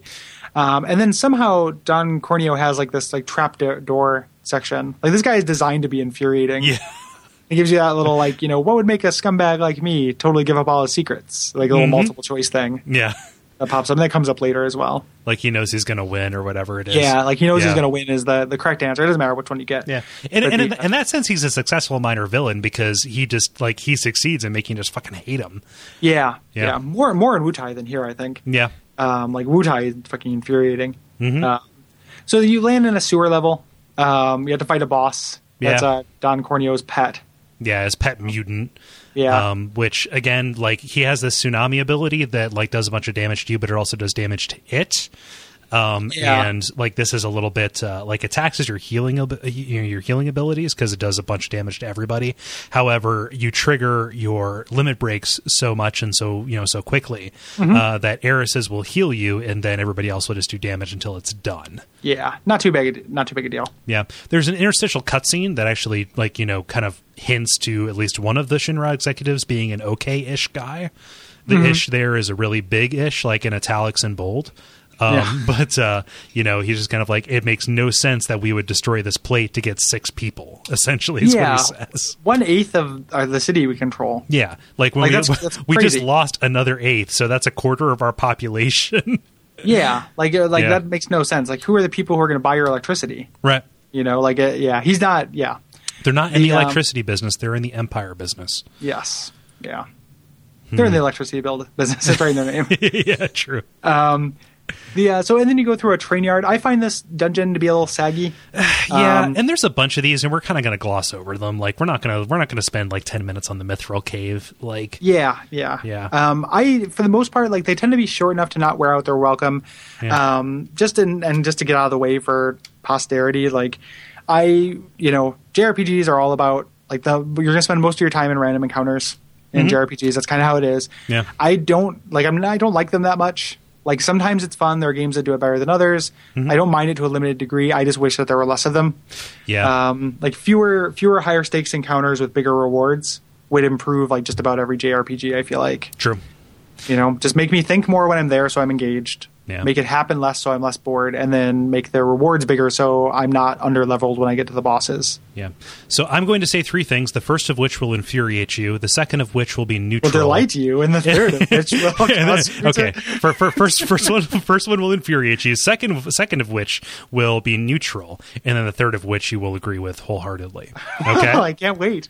uh, okay. So I ask that you hold your game in the middle of this okay. podcast. The first one, um, Chrono Cross did it better in um, multi- in a multitude of regards, in which they did do that thing where they made the the, the encounters, um, you know, uh, fewer and also the rewards higher. Um, and also more avoidable, etc. So that's one that will infuriate you. I expect you to have no comment on that, uh, just because you hold no truck with Chrono Cross. Second of which, neutral in terms of current events um, the P uh, the, the PC uh, re-release of this rather that came out right about the time we announced that this uh, was a thing. So I'm wondering how many people played. Like, let us know if you played this on PC and how it is. Um, but the PC version attempted to ameliorate that by giving you kind of this ultra level mode. However, that didn't eliminate combat. It just put all your stats at 99. So you still had the interruptions, which is like to my mind the most infuriating thing about random encounters. I can't stand being interrupted at all ever in this life. It is one of the things that will set me off. Um and uh yeah, so it didn't get rid of that. So that was misguided. If they just got rid of random combat, boosted your stats to you know to level 99 and they just made you fight the bosses but made them pushovers, that would have been that would have done a better job of getting you you know closer to the story which was the goal of that so that's the neutral thing the thing that will that you will agree with is that like Cthulhu saves the world and like Breath of Death seven or whatever it was uh, did it right, which is after a certain num- after a certain number of random encounters, you have the ability to just not get them and then you summon battles at will. Yeah, I'm, I'm not infuriated by any of that. Okay. Like I don't, I don't, I don't remember Chrono Cross that much. It doesn't Yeah. make me mad that they did something better. Like, Yeah, no, it's, it's- yeah, I don't. Hate, I think that you you probably aggrandize like this idea that I hate Chrono Cross. if if I mention Chrono Cross, you go on like a half hour rant, which I would, That which we is- end up cutting out. So Cate- categorically untrue. The uh, um, I just don't remember it, and the M boss is really colorblind unfriendly. Ah, true. So it's like it was a game that I don't Like there, I don't remember the good, and the end was really frustrating in a Damn way it. that was targeted at me. You, um, see, and that's the thing. I always lose that argument because I also agree that accessibility is paramount. yeah, see, Ugh. and they, they did one of the worst accessibility walls like that's ever been. Um, yeah, I, I think that like the the point about interrupting though, like that's what's irritating about it, and what's really irritating about it in a lot of these dungeons dungeons is if you're solving a puzzle or something. So it's not just being interrupted Mm-hmm. Yeah. in the way that it's annoying to be interrupted. It's an annoying because you're losing your train of thought. Yeah, specifically, trying- like literally in this case, a train Mm-hmm. of thought. Yeah, yeah, that's what that's the problem with it. Because um, Cthulhu Saves the World did a, did a really good job with it. I still want to see, and I, I hesitate to like bring it up there because I think it's a really good idea, and I don't want anyone to steal it. I want someone in like JRPG Maker to make the Shadow of Colossus of RPG like JRPGs. Oh, where it's just Where they bosses?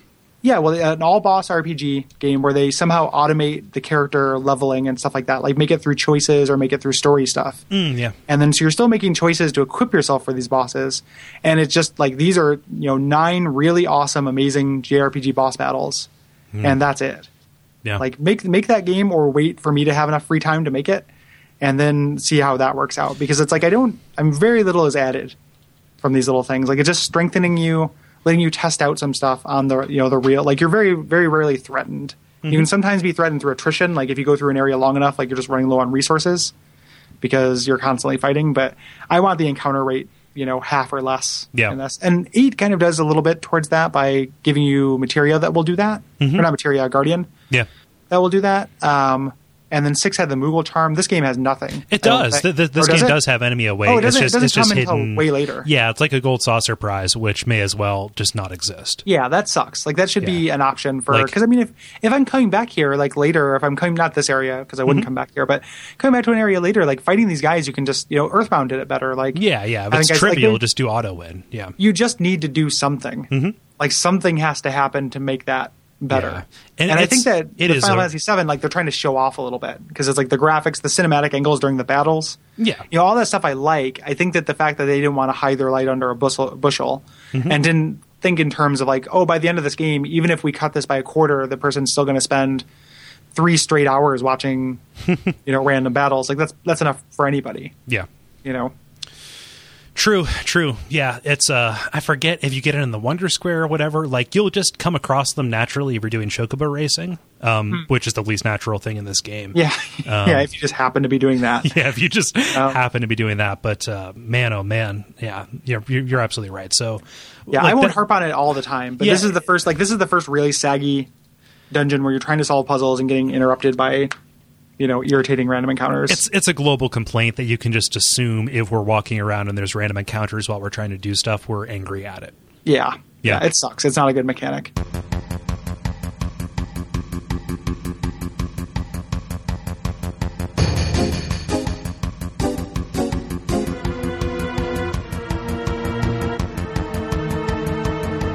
Yeah, so the uh, you're heading towards the the pillar, like you know they they are getting ready to bomb the pillar and Mm-hmm. knock it down, and the rest of the members, like the unnamed members of Avalanche, not unnamed, but the non-player character members of Avalanche and Barrett have already they beat you here and they're trying to fix it, Right. which is a nice little bit of like the world moves on even while you're gone. Mm-hmm. So like all that time you've been fucking wasting like picking out dresses, like if you had just stormed that place, you could have saved so many lives, Yeah, I know, right? including people you know and love. Yeah. like come on.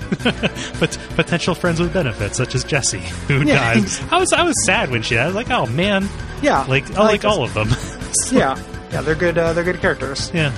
Yeah, Buh. So you get to the top, um, and you fight Reno. Uh, you know, so it's it's a nice little bit of like revenge fight. You know, just because of the hassle that he gave Eris a little bit earlier. But um, he's just a dude. I like the boss fights that are just dudes. You know, yeah, like they're like you. Like they're they just look like regular people, but they have powers and abilities Yeah. and stuff like that. Yeah, he has this interesting one. He'll put a you know party member in stasis, and that's something that pops up throughout the game, which is like enemies attempting to get an advantage by disabling uh, parts of your party. Right, and there's Yeah. no there's not really a way to protect against that. Like if you if that's a real clutch character, um, you have to diversify enough to where like you know your only person who can heal cannot be somebody who can be knocked out of the party. Mhm. You know, so Yeah, so the bomb goes off. You know, you escape by swinging away um, in an Indiana Jones fashion. Uh, it's revealed that uh, you know Sang and Reno grabbed Eris, you know, who stayed behind to like you know protect the civilians and um, you know save. didn't she Marlene. take Marlene to Yeah, uh, yeah, she she- took Marlene to a safe place. Yeah, yeah. Wynn got Marlene. Yeah. So so so Eris is grabbed, and that kind of sets up the impetus for you uh, doing the next thing. Also, you know, Cloud kind of wants to know about the ancients regarding Sephiroth and Eris because he knows that Sephiroth has a connection, um, and Eris has a connection, and uh, you know he wants to see like what's behind that. Like why is Sh- why is Shinra so interested in this? Right, Yeah. right, right, right. And essentially, just um, you know, Eris's stepmom. You know, she lost her husband in the war against Wutai. It's cool that they mention places that you know you're going to later visit. Right. Mm-hmm. That's pretty neat. Um, and Eris's mom showed up and kind of gave her this this baby, and uh, Elmira adopted her. Yeah, like like um, I- I- Ifalna is her name, Eris's mom. Just Yeah. kind of like you know she she escaped from this research facility. She's like basically dying after having been harassed by uh, you know Shinra guards all the way back to this point. So there's this constant thing where people who are on the outs with Shinra go to Midgar. Yeah, Which is like, yeah, why would you do stop that? It. Like, like, like, go, go to like the icicle. Go to Inn. Wutai. They won't Yeah. do anything in Wutai. yeah, like they're just Yeah. going to show up on vacation and then not do their job because they're on vacation. yeah, they're just going to go chill there. Yeah, so, yeah. yeah. Yeah. Um, in either case, though, you know, Shinra has Eris, and you're finally going to assault them, and kind of what's the climactic series of dungeons for this kind of first part of the game. Not the Yeah. first disc, mind you, um, but the first part of the game. Yeah. Um, so, yeah, so you uh, you head towards uh, Shinra, and everyone assumes since you were in Soldier that you're going to be able to, you know, you know the floor plans and stuff. And you say you know you've never actually been here. yeah, which is incredibly like therefore they're foreshadowing a bunch of the stuff that happens later at this Yep. point. Yep. Yeah. and you have a choice in getting up to uh, up to the top. Like you can either go inside and fight your way through, or you can take this kind of back stairwell Mm-hmm. Yeah. entrance, which is kind of like a fun little like it lasts forever and it's really annoying. But you get a couple of treasures and your characters banter, Mm-hmm. Yeah. like your party banters with each other, and it's kind of fun. Mhm. Um, but in either case, like you know, you either or th- that's what's instead of the, the elevator randomizer. Right, right. Right? Yeah, which uh, Yeah. the elevator randomizer is just a series of uh, battles, but then there's a stealth section that's like relatively annoying. Like yeah. the uh, has it because you just have to get everybody through. Like you move Mm-hmm. as one person, except for when it's convenient for you not to. Right. You know. So There's you no- so you go ahead as Cloud and then you call the others after you um, Hmm. at a time when you know the guards are on the move and not looking specifically down this direction, which calls you know just begs the question, not begs prompts the question. put a Um, guard on the other side of the thing. yeah, or just get rid of these pillars. Yeah. if if Yeah. you're doing this like methodical patrol that is designed around these like view obstructing things, get rid of the view obstructing things. Yeah. Put windows in them. Yeah. Make them out of glass. Yeah. Okay. Make them ice sculptures. Yeah, yeah, exactly. Of the President Shinra or something. Like it'd Yeah. be great. the um, so that's annoying, and kind of the whole gimmick with this area is each floor is uh, like kind of a puzzle. A little bit. Some of them are puzzles, some of them are little story vignettes. Uh, or vignettes like it's uh, it kind of just depends. Mhm. Um, there's like a putting together a model of Shinra, which isn't a puzzle. That's No. just going and walking back and forth. That's really it's a series of obnoxious. tasks. Yeah, that's really annoying.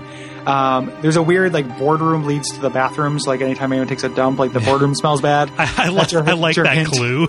Yeah, It's kind of like, man, the boardroom stinks like shit, yeah, Hmm, and not, Where bec- do you and not find because of shit? Palmer. yeah, yeah. Boy wonder.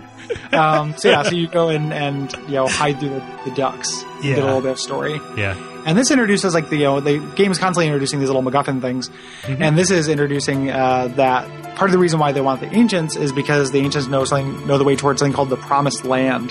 right. Um, that's where they want to found uh, Neo Midgar. Mhm. Um, so you were introduced to Hojo, who's like a creepy cackling mad scientist. This you know essentially Mm-hmm. Yeah, um, who experiment who's experimenting or wants to experiment on Eris to find out more about the ancients and the Promised Land. yeah.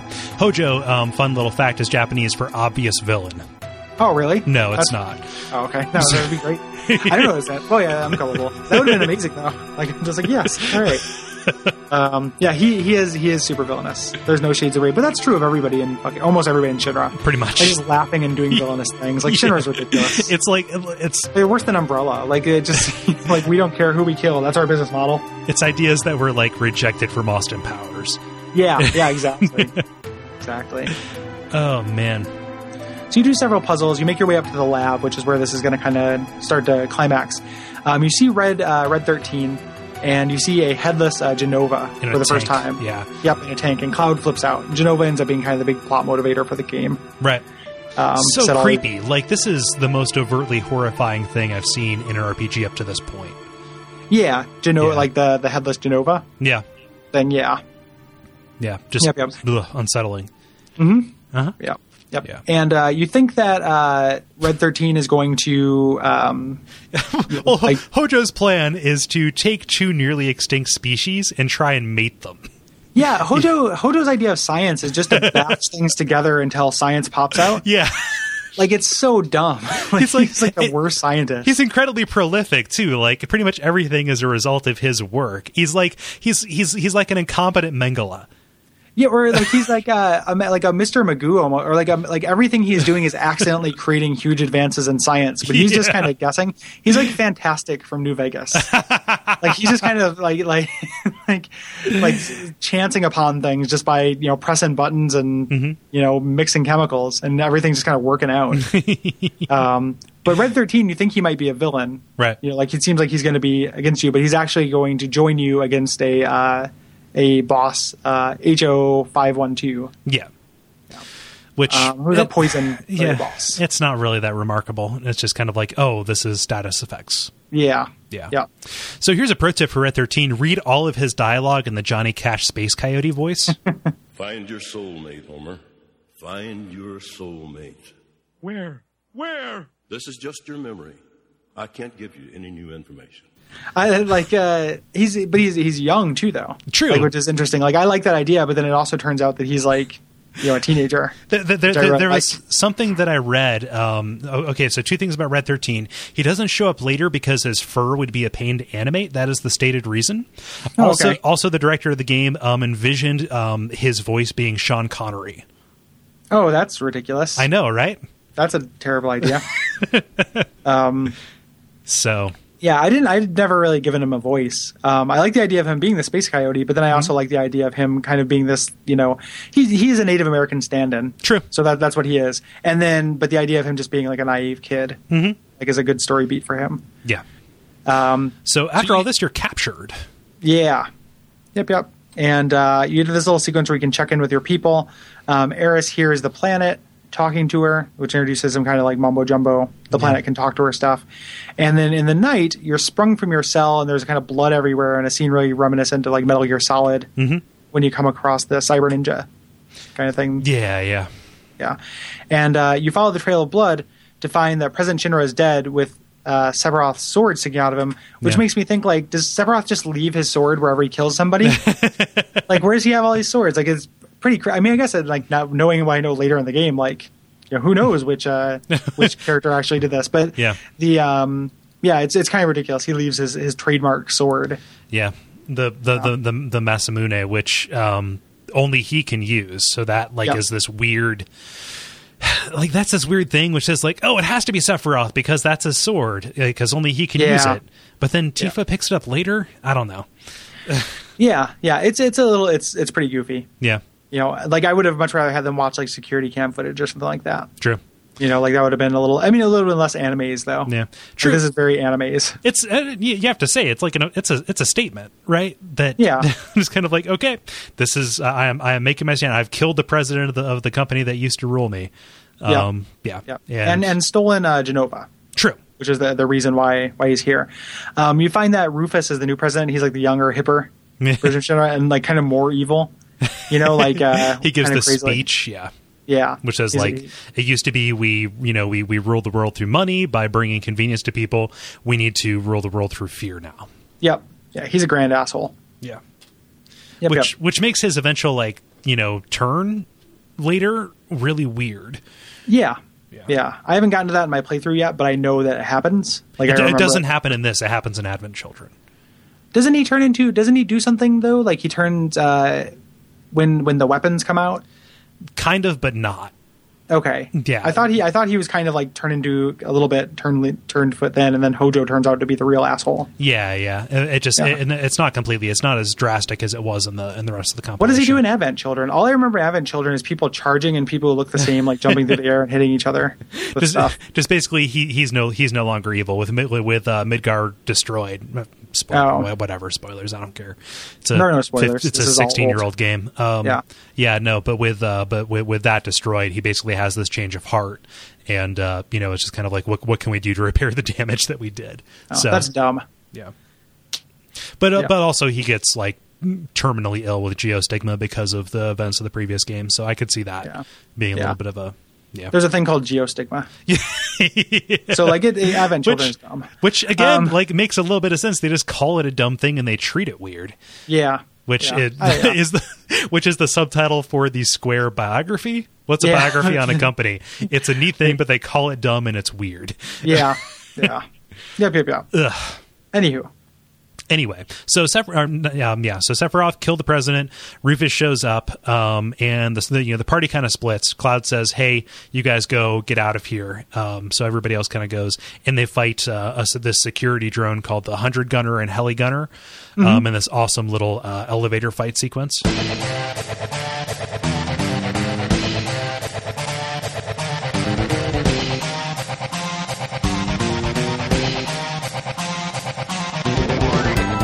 Which is a big deal because you can't uh, unless you you know Barrett's the only one who can attack them unless you're using Right. a long range materia. Yeah, Um, like the range weapon thing is really interesting. I'm taking more advantage of it this playthrough than I did when I was younger. Um, by putting, you know, because someone who can do long range can be in the back row and not do less damage. Um, so, like a pro tip is once, especially once you get counter, but giving somebody who has a long range weapon cover and putting them in the back gra- uh, back level, and then giving them like the protect vest, um, they'll take a lot of your shots for a lot less damage. Right. And then once they start countering and you get those things up a few levels, like that becomes really powerful. yeah. So, Um, and then while that's happening, you know, Cloud confronts, you know, President Rufus and uh, does another, like, neat little duel fight. His dog is named Dark Nation, which is really weird. that's awesome. I know. It's rad. Like, pretty cool.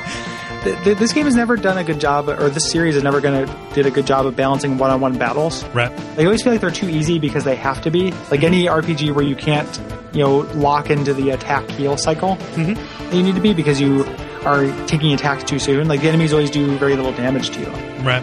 um, because they have to, because otherwise it would be unfair. So like anytime there's a one-on-one battle, it's almost just like an interactive cutscene more than anything. Yeah. So True. Um, but everybody eventually gets down to the lobby of Shinra. You know, Rufus, uh, you know, escapes on a helicopter as, as, as Shinra do. Um, and uh, you get this neat. I, I like the cutscene where the motorcycle is introduced. Um, I don't like the actual motor motorcycle cuts uh, or uh, uh, uh, mini game. I think the meter- motorcycle cutscene's okay, or the minigame's okay. Yeah, Like I, I don't love it, but I, I it doesn't bother me. yeah, Um, I even played it once in the gold saucer. Just so I was like, oh yeah. Mm-hmm. Um, it's like cool music.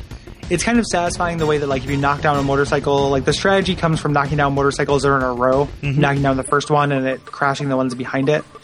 Um, the perspective is shifting really frequently, Sure. so it makes it hard to, to do. Like it wouldn't work as like an actual arcade game, but um, it's Mm-hmm. not Yeah. too bad. I love that like real goofy proportioned truck. yeah. It's like The this. rest of the Uh, party steals. It's like a Playmobil truck. it's it's actually modeled off of uh, uh, a a really popular Daihatsu truck uh, that was uh, that was popular in Japan uh, at a certain time in the eighties. Huh. Yeah, I had no idea. yeah. I, I have no idea why I know that. Yeah, that's huh. Don't know what to make of that. Yeah. Huh. Um, but yeah, so you, you get to the end and you fight uh, Motorball. Yeah, Uh. which which is which is a, which is a good port name and also one of the hardest bosses up to this point. Yeah, yeah. He's he. I remember him being relatively tricky. Like, God help you if you die against him though, because like you have to do all this again. Like, you know, uh, that's our like JRPG just frustrating thing. It's like I'm I'm pretty accustomed to uh, save checkpoints and I'm into them. So, you know, I never want to do anything again. More or less, like yeah, I, ne- I never want to fail and have to do the same thing again, unless it's Dark Souls and I can do it differently. Right. you know, and do it better. But like having to do this uh, motorcycle cutscene or and minigame again would be really frustrating. It's really long. So um, luckily, I, I haven't died on. Uh, I didn't die on this guy, um, but he is he is a lot trickier than boss up to this point.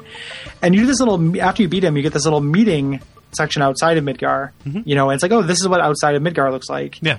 Um, and uh, you know, we had to go find Sephiroth. You split up your party, and then the game opens up, and it's like this whole thing has just kind of been a like a prelude to the to the actual game.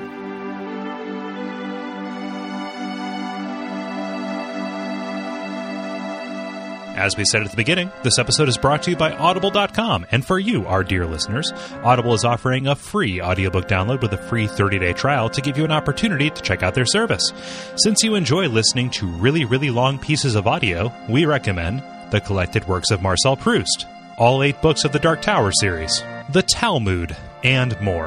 To download your free audiobook today, go to audibletrial.com slash watch out for fireballs. Again, that's audibletrial.com slash watch out for fireballs for your free audiobook.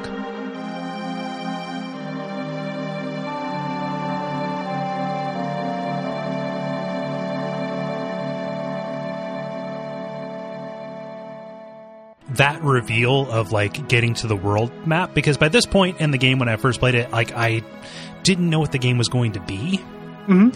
and then just getting the sense that like the real Final Fantasy VII starts here. Yeah. Yeah, like that is such a wonderful bit of like I I don't know whether to call it pacing or like milestoning or whatever, but just kind of like the whole world isn't this one city. There is this like limited but limitless potential outside of it. So just like you know, the the only comparable feeling that I can think of is like in Oblivion. Where you get out of the dungeon and then you get that first, or like even Fallout 3, where you get out of this underground area and you get that first glimpse of everything. Like Yeah. this this is a, a different flavor of that. Yeah. It's neat. It's a real cool moment. It's still going to be a long time before you're actually free True. to explore this world. Like you were on tracks Mhm. for pretty much this this whole disc. Right. um, but it does give that kind of illusion that there's going to be a wider scope, not just in this in the the game world, but also in the story. Um, it also symbolizes this kind of like, okay, well, we're not really so much concerned about just destroying Mako reactors now. Right. Now we know there's a, a deeper plot. Yeah. Um, and to commemorate that, you head towards a town called Calm to do like one of the biggest info dumps in like gaming Right. like this series of just kind of flat, like really long flashbacks. Like characters frequently stop to sum up the plot. Yeah. In this game, and it's optional. Like a character will be like, "Cloud, do you want to go through everything that's happened so far?" That, that only happens once. that that happens. Well, it happens here where it's like you can say you don't feel like talking about it, right? And then Really? it happens later at uh, yeah, and then it happens later at maybe they pressure you if you say no. Right. But it's definitely you're given a choice, and the degree of detail in the flashback is up to you too. Hmm. Like when you go into other areas, you can say, "No, I don't feel like talking about that," and just make a beeline towards the important points. So there are several Hmm. Right. points where the sum up is so relatively optional. Yeah. So, in general, I'm not a fan of exposition. I like this exposition just because it's an interesting story. Um, and kind of those little like plot checks, just kind of like, okay, let's take a bit of a breather and get, you know, get, get, get people up to speed. Like, it makes a little bit of sense because most of your party doesn't know this stuff. And the one person Yeah. who knows it doesn't say anything about how wrong you are about it. right right right right which Yeah. you know that could have saved a lot of lot of work like i'm i'm fine with it Mm-hmm. um i think that you know it's i would have liked to have it a little spaced out Sure. you know as opposed to this like it's it's huge like it's this huge huge scene but kind of if you think about it instead of going to Colm, you're actually just going to nibelheim in the past Yeah. then it's not too bad I like the contrast between Calm and, and Midgar. yeah Also, we didn't we didn't really speak, but on the world map, you you kind of get the you, you see this blight that happens around these industrialized areas. I think that's real cool, and Calm just kind of exists right outside of that. yeah Yeah. yeah, yeah.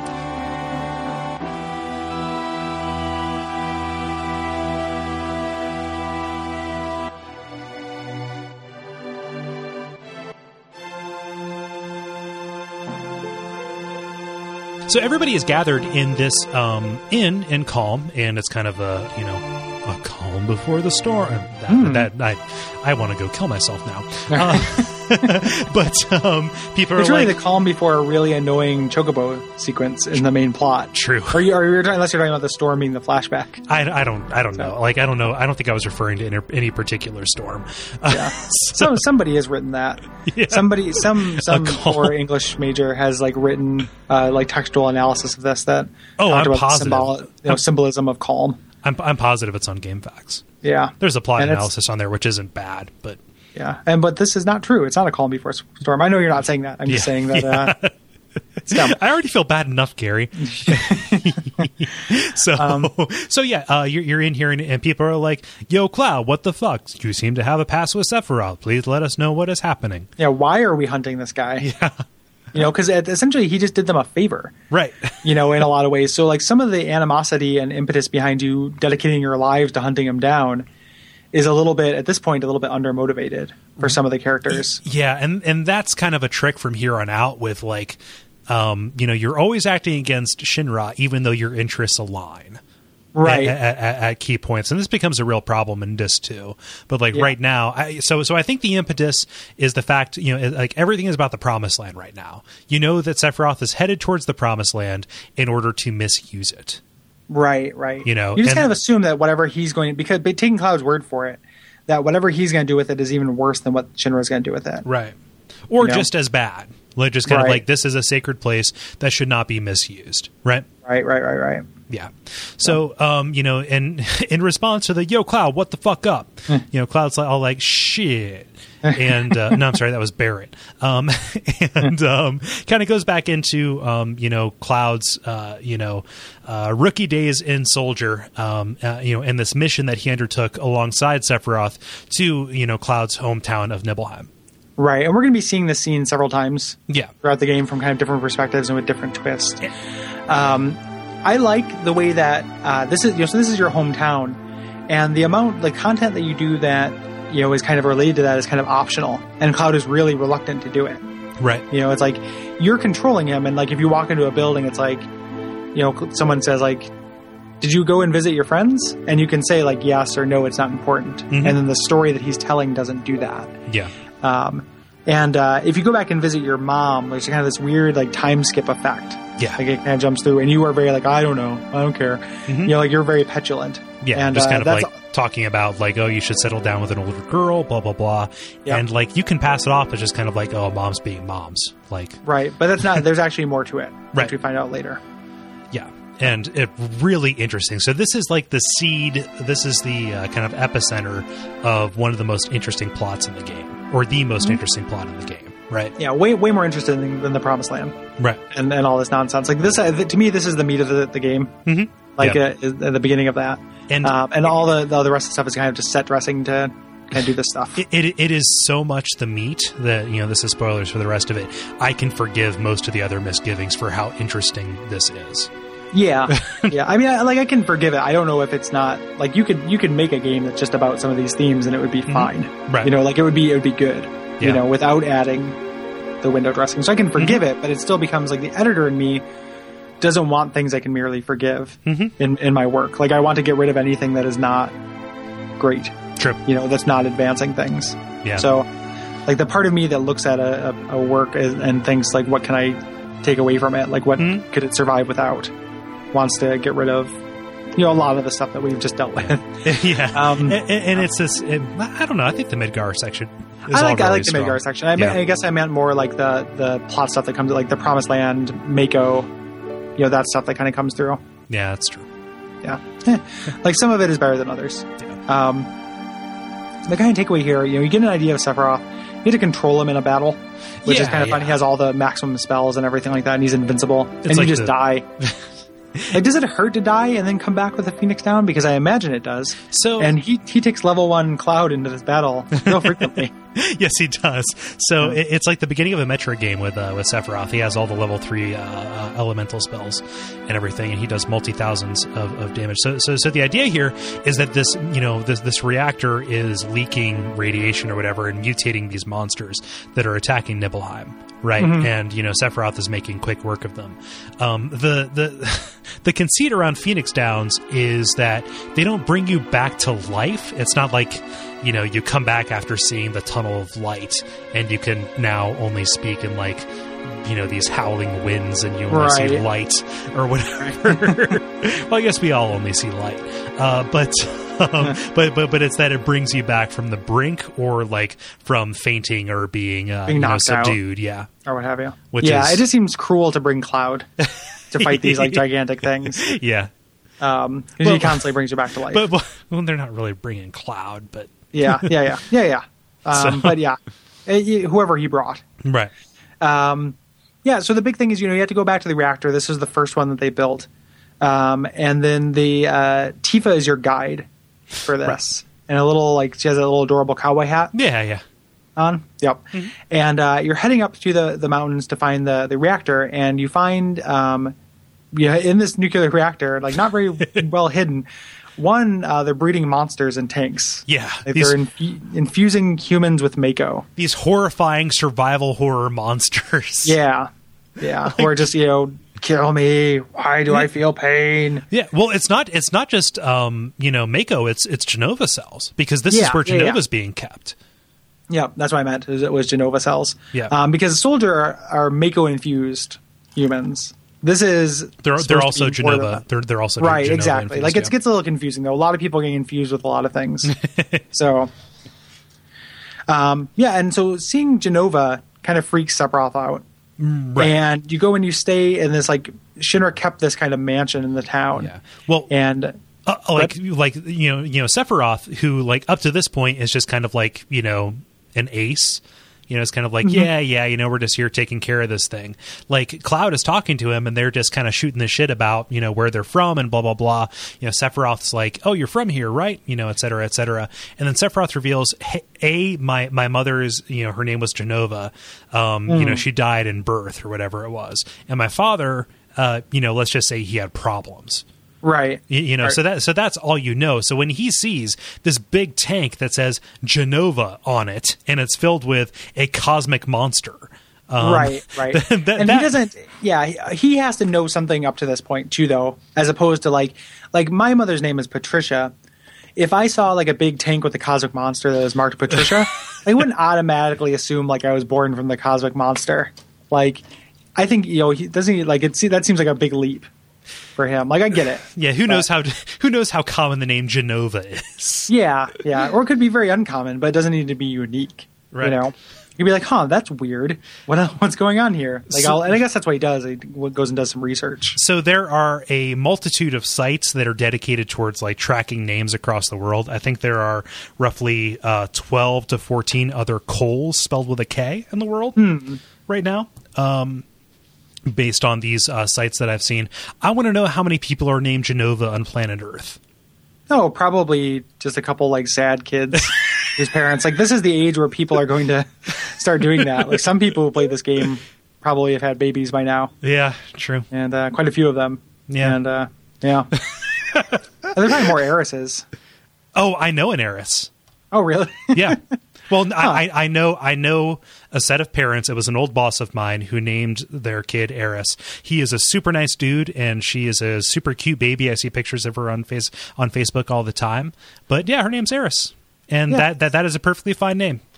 yeah, it's fine. I think it's a little derpy to name your baby after a JRPG game. I wouldn't do it as much as I, even as much as I like it. Like I think that's a little it's a little bit much. Nothing personal against those dudes. Yeah. I, I just I just want to say, and I don't think he listens, but I know that I know that that is a thing. So that that, that is kind of why I ask how many people are named Genova. Probably some. Yeah. Um, Prob- but if prob- you if you saw like a tank with a monster in it and it said Cole, even though Cole's an extremely rare name, I don't think you would burn down the town you were in automatically. like just you know. Um, Well, it'd be your first step. I think that you're underestimating how fragile my psyche is, Gary. yeah, and how much you yeah, how how much like burning down towns. you have Um, inside you. I think I have like six or seven towns burned down inside of me.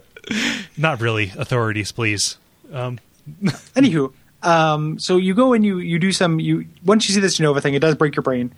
You go and do some research in the basement of this mansion and find out about all the the experiments Yes. that were conducted. In this awesome Lovecraftian like kind of thing. So you, Yeah, I, love, I love the way that basement looks. yeah. Oh, so so cool. Like this whole this whole mansion. So it's just kind of like, hey, Shinra people are going to research here, so we're going to build this place, and it's going to be, and, you know, it's, going to be their place to live while they're while they're here, and then just you are going to look for Sephiroth after he kind of has this little miniature freak out, right? And him just the, this awesome like time lapse intercut kind of thing.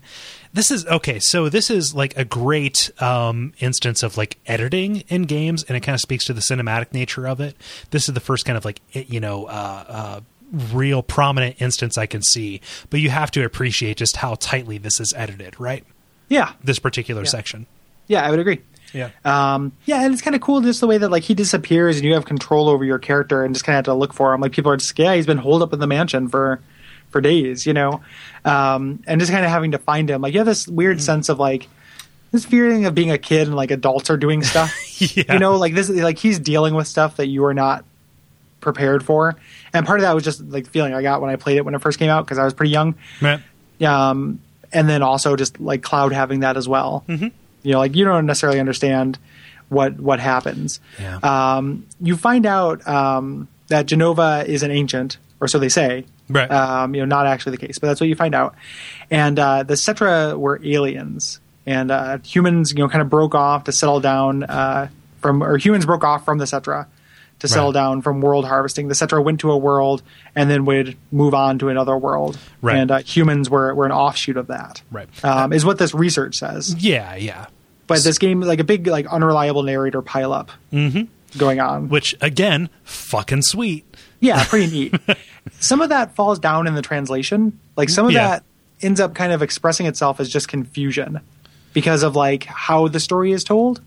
Not so much what the story is. Like I think that's cool that that's a little misleading and that people are obviously wrong and everything like that. But the way it could have been articulated a little bit more uh, directly and artfully, like the, what the actual story is. So Yeah. like when people charge this game with just being confusing, it's because the the way that it's handled that you've been giving given false information in the past Mm-hmm. is not underlined in a way that you know a t- like a novel would. Right. You know what I'm saying? Like it's not it's not the focus of which. Yeah. So it's like I feel like that handling of that is a little bit sloppy. Yeah. It's a super cool idea, but it's mildly poorly expressed. It's it's a little it's it, it's sloppy in that the contradictions seem to be accidental when they are actually not. Right. If they're accidental, it's uh you know it- it's a sign of incompetence. If they're intentional, it's a sign of you know them manipulating you in a way that could be really cool. Right. Right. So Right, right. the you know they they gambled and lost um just because of you know the limitations you know of of- of them adapting this for a different audience.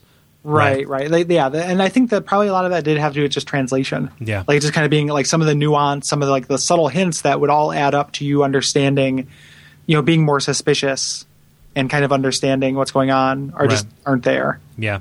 You know? And you know, this is something I know people listen to these episodes who haven't played the game or intend to play or something like like that. But I would say to anybody who is approaching this, either, you know, for a second time after having played it, you know, roughly around the time when it came out, or for the first time, you know, just like you would look at the graphics and be able to forgive them, you know, maybe, maybe not, uh, depending on who you are and your dispositions. Um you, th- th- there's a certain amount of Vaseline that you can put over the translation in order, in order to really enjoy it. And if you can kind of fill in the nuances that are either misrepresented or underrepresented, it is really enjoyable. Yeah, yeah. I would. I mean, I would. I would agree with that. Like, it, it doesn't mean that it's not kind of a ding on the game. Like, it's not. You know, it is a fault that the game has. the actual However, product is flawed. yeah but if you look at the intention of of this little bit it's really cool Mm-hmm. so and you can still take some some joy out of that without having it articulate perfectly i think Yeah. yeah Oh man, I love it so much. yeah it's i mean it's I- really I've- good I've said it 17 different times. it's interesting too because it's like I, I don't remember you and and this is i'm not starting a nerd war or sounding accusatory but i don't remember the same kind of like heaping praise on 6 Mm-hmm. which i don't know if your if your opinions have changed on that or whether you still because i consider six to be a better game than this Mm-hmm. Oh, I but- consider it to be a better game. I consider seven to be a better experience. Hmm. Which Yeah. is a really subtle distinction. I hate the word nuance, but I think that it's there. Um, Yeah. You know, I just think that this is a little bit more ambitious.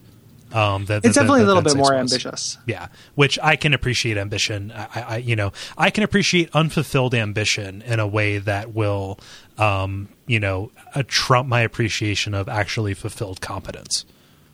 Yeah, I can I can in a lot of ways too. And that's Yeah. not to say like Final Fantasy VI has no no ambition to Oh it. yeah, yeah. I But, mean, uh, I, like they, they ended the world halfway through. That's Yeah, like a there- that's a- gigantic thing. Yeah, it's a pretty I mean that that's a great game. Yeah, Um yeah. and but there, there, there's no reason that all games can't be good. yeah, no, I mean I'm just saying it's, it's yeah, even even that aspect of Mm-hmm. it, even the uh the kind of daringness and, and story and stuff is really cool. And it's it's it's also it's also you know a product of I played Final Fantasy VII when I was 10, 11 years old. In fact, I Right. got it just after my tenth birthday. Um, Right. and you know there there's a huge amount of nostalgia here. We'll talk about that in the in the reflections spot Yeah. whenever we record that. Right. But uh, you know I played Final Fantasy VI you know later after that, like when it came out in the anthology. You know, Yeah. So, like Okay. if if we were talking about Final Fantasy IV, I would be gushing even more. So Yeah. yeah. Interesting too, because I like Final Fantasy IV a whole lot. But out of the I mean I think I like it more than I think it's a better game, probably even than I think this one is. Like I really like Yep, this game. I agree. but um, I like six more. Yeah. Anywho, um, not to have like we, we're turning into everything we hate. I don't. e- I don't even know. I think that this is this is a very measured conversation. Yeah, it is. It is pretty much it. Um, in any case, uh, Nibelheim burns.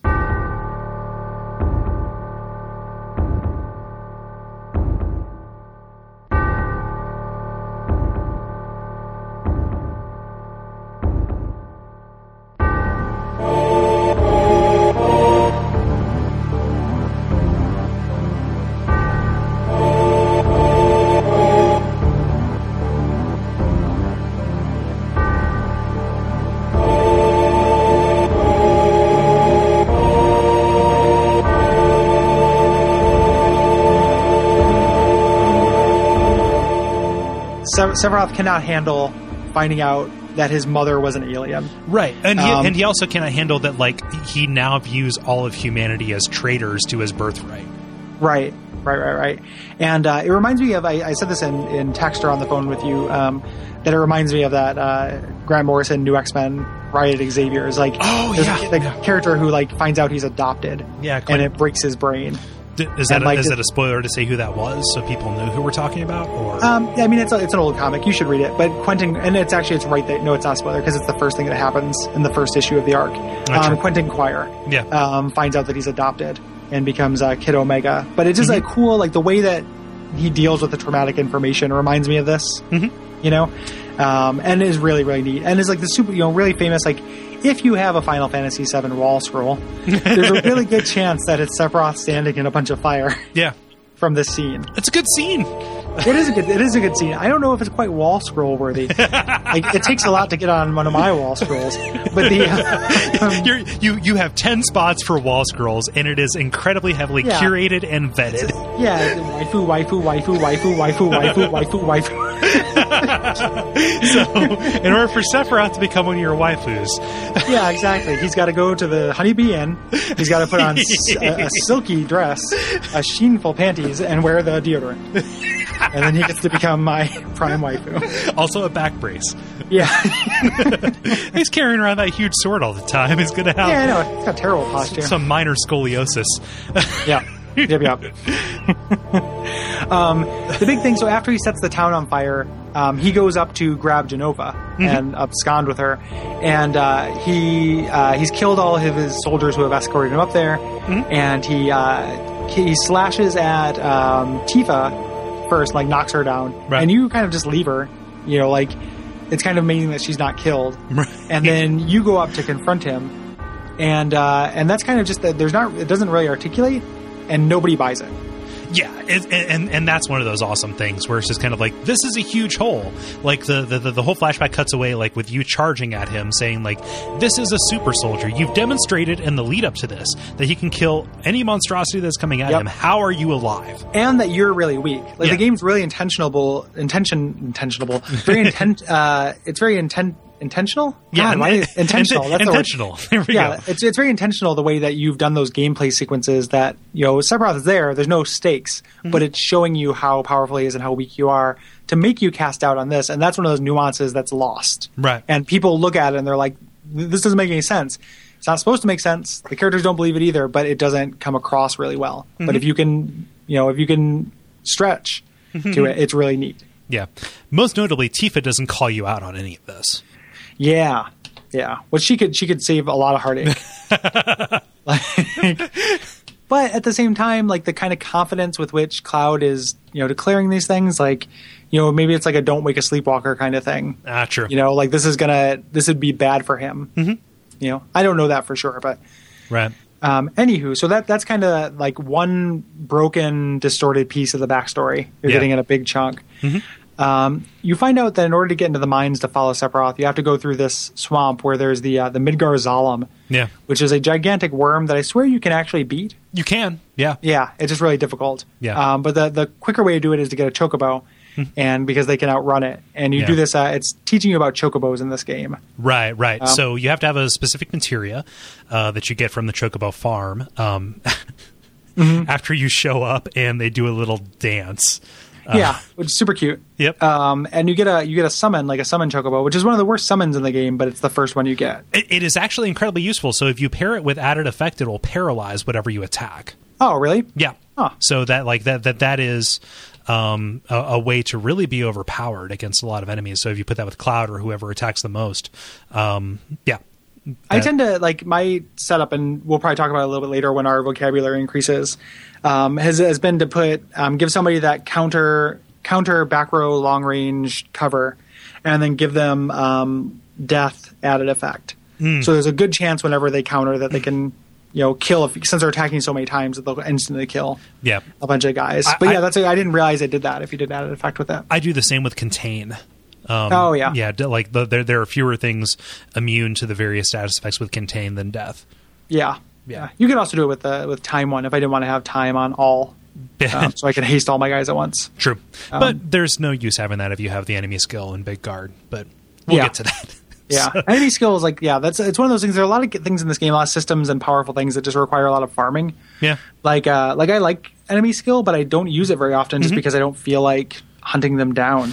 Yeah, th- there are like six or seven that you can get that can just totally break the game, and that's actually um, cogent to this conversation because if you are able to beat uh, the Midgar Zolom or whatever his name is, um, which actually does reference something from Norse mythology, um, he he does do like a, a literal disc one nuke, which is the beta. Um, skill, Yeah. which gives you access to something that is as powerful as Fire Three, that attacks everybody by default um, for less uh, MP. So if you're able Right. to survive that, you actually uh, can stand to gain um, very, very, uh, um, you know, lucratively. Mm-hmm. Yeah, very powerful uh, item. Which you don't really need to go out of your way to break this game No. um, until the end when you're fighting the weapons, and then you True. very much, and then there's no way to continue without breaking the game. um, but yeah, if you want to do that, uh, summons are really cool in this game. It's very interesting the way that they did that. Um, I remember being a kid uh, having booting up this game and just showing people summons. Yeah. They were so yeah. impressive. Like I was just like, check this out, Yeah. bam, Ifrit. Um, there's a the game took a long like it never got. Did they? uh, Final Fantasy has never allowed you to skip these. No, no, and like Why would they not do that? Like they've taken they make little steps. Like each game after this one makes successive steps towards making it Yeah. more tolerable. So, Um, so I think but- I think that in what is it in nine they have like a long version and a short version. Uh, the long In- version only shows up like uh, every once in a while and it does extra stuff.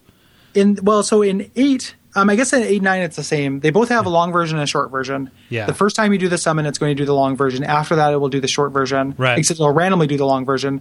But there's a thing you can equip that allows you to boost. Right. So Thing by you just tapping the m- button, so you have a little mash bit of, like- square. Yeah. Yeah, and then but you have to not mash it when it has an X over it. Right. You know, so it, and that can boost your damage. So they try to engage you during this unskippable cutscene, Mm-hmm. um, which I would have much rather just been able to skip it. Right. Like they're cool. I like watching them once or twice, but I just it made me not want to use summons very often in this game just because I didn't feel like watching them. Yeah. You know, Yeah, and it's good because like you can only use them so many times per battle. it's how So, it's whatever their level is. Yeah. So as you level them up, they don't get more powerful. You just get to use them more times per battle.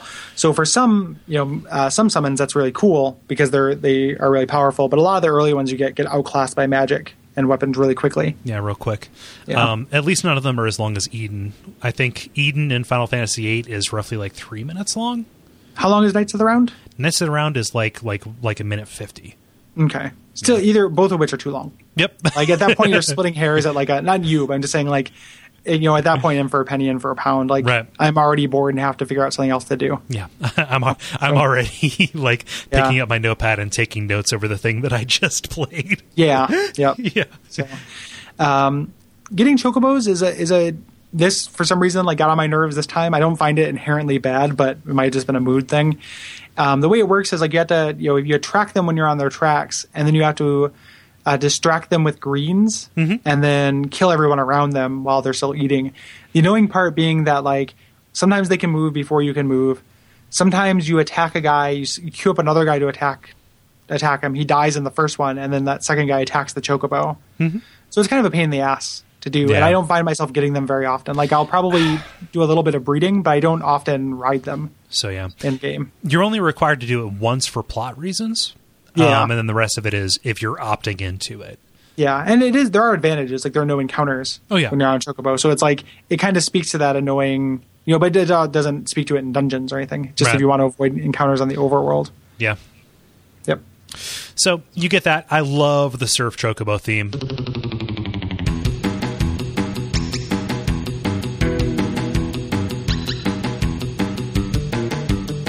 That's so good.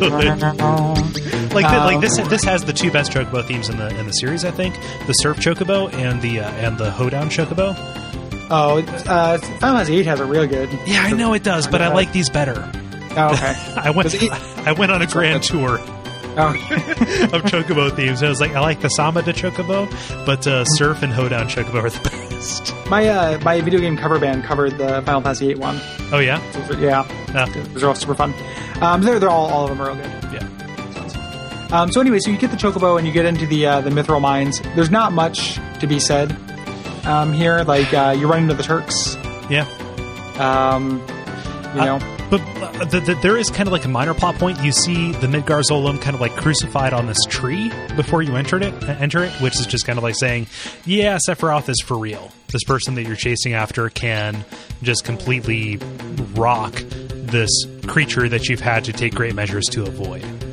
yeah, I mean, I suppose, but they've already shown that it's redundant. I Like they've know, already gone yeah. out of their way to show that time and time and time and time and time again. Like, It's, at a, a certain it's a point, cool image, though.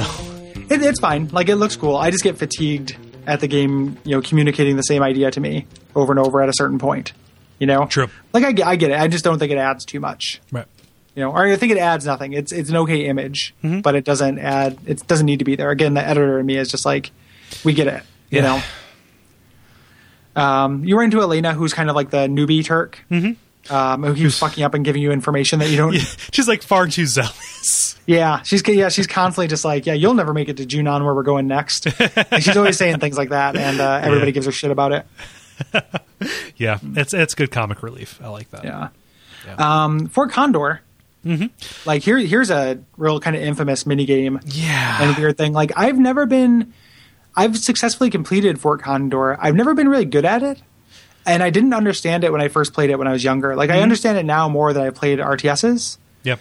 it's a cool thing. Like I like the idea of these people have kind of continuously been holding out uh, against the Shinra, Mm-hmm. and that you can contribute with money or you can contribute by like being there and battling and stuff. Like I like the idea Yeah. of Fort Condor. I just I need to move a little snappier, Yeah. That like and that, there that, that need to struck be me. Mm-hmm. fewer unit types. Like where there's six different kinds of every unit who all have r- rock paper scissor affinities. Mm-hmm. It's just like it's a little too complicated. yeah. Like So so it never bothered me before this playthrough. Honestly, I've always I've always done the the four Condor battles after every major plot point that I could. oh really? Yeah, like I, like I've always done them, but like on this one, I just had no patience. And Yeah. like you have to understand that I went into a fucking zone with this Yeah. game on this playthrough. Cole has a lot of patience. Uh, Yeah, Um, and, and and so uh, like it just it was just weird that I was like I did the one and it was like why is my cursor moving so slow? Why is Yep. the fastest speed so insufferable? Yep, yep. And you don't really the so coming back here, you know, you do it the first time and you get a, a good weapon for uh, Red 13 Mm-hmm. It's the magic comb.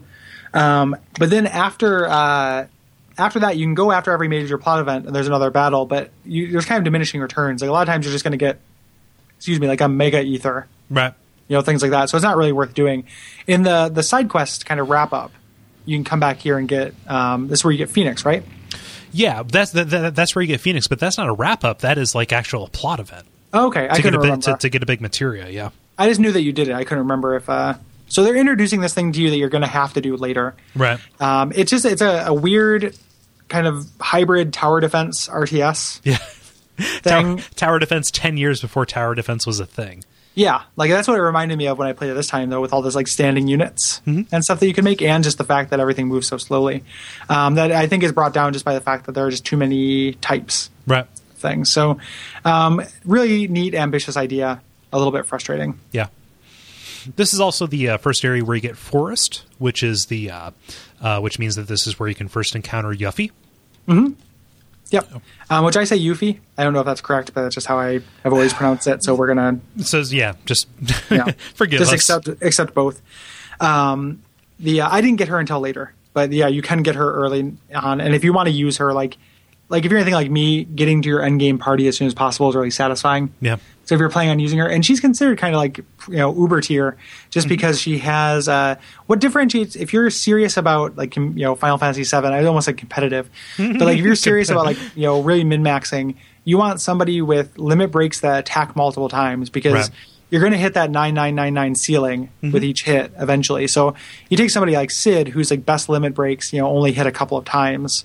You take someone as Yuffie, and I think her best one is like Blood Fury or something like that. and It's like 32 hits. Yeah. So if you max her out, you can do insane damage. Yeah. Um, I just don't like her very much. I don't end up using her. Hmm. Like so, yeah, I like her a lot, uh, specifically because of gameplay reasons. She's one of the better ranged uh, people. Um, I would use Vincent because his general combat stats are better than Yuffie's. Um, or But you- Yuffie's his or Mm-hmm. limit whatever. breaks are kind of a yeah, they're they're they're, they're not dependable. Um, Yeah. where- whereas Yuffie's are. Um, but uh, but but yeah, I, I generally pick her up and then I sub her out. So my end game party is uh, Cloud, Sid, and then either Red Thirteen or Yuffie, depending on who Yeah. I have. Yeah. So this this, uh, this round I'm using Cloud, Sid, and Vincent, just because I want to recreate my first playthrough. Hmm. Oh, yeah. I almost didn't. I was going to use Barrett instead of Vincent, but like after Barrett kind of blows his load on his backstory, like he doesn't do very much Right. in the game, and I didn't. And uh, you know, even though he does kind of have better better limit breaks, but I think Mm-hmm. Vincent has better stats. Yeah. And just like you know, he looks cool. Yeah. Um. You know, so I, Oh, Yeah. that's why I ended up picking him. And it's weird because that counts for something. Yeah, yeah, that's part of you're just kind of making choices as to who you like a little bit more than you were in 6 Mm-hmm. where like you you could make choices based on that. Like everybody was viable. Yeah. Mm-hmm. If you liked somebody, play them in six. But the differences are are minimized a little bit. So you're just kind of like choosing who, not just who looks coolest, but like also who you want to have around. Right. You know, and just who's like I just like oh this this person looks cool and I like their backstory. That was before I watched like a let's play of Dirge of Cerberus. So like now I don't think so, but at the time. I thought he was pretty cool. and we both love Sid. Yeah. Sid's my favorite character in this game. Yeah. Yeah. Um, agreed. High five, so- Sid, buddy. Yeah, Sid, buddy. um, yeah, so you can, you can get Yuffie. The way you get her is really interesting. Yeah, so you um, you encounter her as a uh, you know kind of random uh, monster fight. Um, you beat her, you know, just because that's what happens. You outnumber her or whatever, um, and then you go onto this uh, little screen where she just kind of asks you this series of questions. You know, saying you know trying to puff herself up, saying like, "Oh, are you afraid of me? Yeah, I'm afraid of you." And if you Yeah. read if you read all the responses as sarcastic, it's kind of like, "Well, I'm gonna run." Well, no, no, don't run. Right, right. You had to, yeah, you had to kind of like bait her Yeah, yeah. Mm-hmm. in, into staying, you know, because uh, so she doesn't run away. And also, what's really awesome is she's a thief. So if you turn your back, if you use a save point, if you go into the menu at all, Yeah. she takes that opportunity to get out of dodge. to take money from you. She takes Yeah. money, um, and then when you eventually get her to join you, you get some of the money back, but not all of it. Yeah, yep, yep. She's yeah, so that's pretty cool. Like this, uh, this idea you can't take your eyes off of her. Right. Um, she is a part of a really annoying side quest later that we'll talk about. It's not that bad of a side quest, but I uh, sort of hate the way that it's thrust upon you. yeah, it comes at an annoying time. I like the side quest, but but but like if you if you're going to run into it, you're never going to run into it at, co- at a convenient time. Well, yeah, and, and you you have no, you're not opting in. Like you, it's and unlike just going to a big dungeon and knowing you're gonna fight it, it it just happens. Right. So you just happen to be wandering through an area exploring, and it just happens to you. So that's that that has engendered some of my bad will towards Yuffie. Um, so you head towards uh, Junin, which is a huge area. Yeah. Like, and it's a weird. This is a weird town because a lot of it is hidden. Mm-hmm. Like, though I could not draw a map of Junin. no, no. It's Like, just, if, if you it put has a gun to my head, like, good night. put, put a gun to your head, gave you a fiddle, and said, "Draw a map." Yeah, I, Yeah. I could not. There's no way. Yeah. there's just no way. It's it's weird geometry. So they're they're kind of per, trying to portray it as like the military uh, center of like Midgar's or Shinra's power, right? has a gigantic gun. Like there's just a big gun pointing towards another coast, which actually points towards uh, uh, Wutai, I think, which makes sense. Uh-huh. Like Yeah, doesn't that that go? point- no, well, there's, is there a continent between there? It point, yeah, Um, it, it points west, like the the, the, the continent that uh, Coral and Nibelheim are on um, is in between there. But like, Okay. you know, they, they they demonstrate later on that they can move it at will. So Yeah, Yeah. Um, just I was thinking it would tie into that Wutai War. yeah, Um, the uh, yeah, so it's like the military industrial center of the world, and they kind of have a micro Midgar going on, where there's kind of like the slum area down by the docks. yeah. The fisher people live, and then kind of the civilized area up front. It's more intact. Like like they, they still have their you know villager identity and you know Yeah. th- there like they yeah. But uh, this kind of enters. So I don't like the lead up to Junin. I like Junin itself, but kind of going to the coast and trying to find your way up, uh, the you know the, to, to the to the superstructure is really annoying. Yeah. Yeah. And you do this like kind of series of weird so when you get there and you run into this little girl, like in order to climb up to the top of the tower, you had to climb this electrical fence thing by f- fighting this monster called Bottom Swell. Yeah, Um, and she has a friend who's a dolphin who like I mean it's just kind of like it's pretty silly. Mm-hmm. Um yeah. So yeah. So you fight Bottom Soul. The, the the fight's pretty interesting because it will like he does ki- something kind of like Reno, and that he will disable or sl- I think it's slow one of your one of your people by putting a water polo around it. yeah. Not Yeah. sure. like Like it was supposed to be like a water bolo. I think so. Yeah, that, that, that's that, that's what I thought too. Although water polo would actually foreshadow what happens in Final Fantasy X. Yeah, yeah that's true. So Yeah. you're distracted by Blitzball. Yeah. Um, Um, yeah. It immobilizes you and puts drain on, and you can break it with magic. But uh, yeah. Yeah. it's also um, one of the boss fights that you need long range to attack.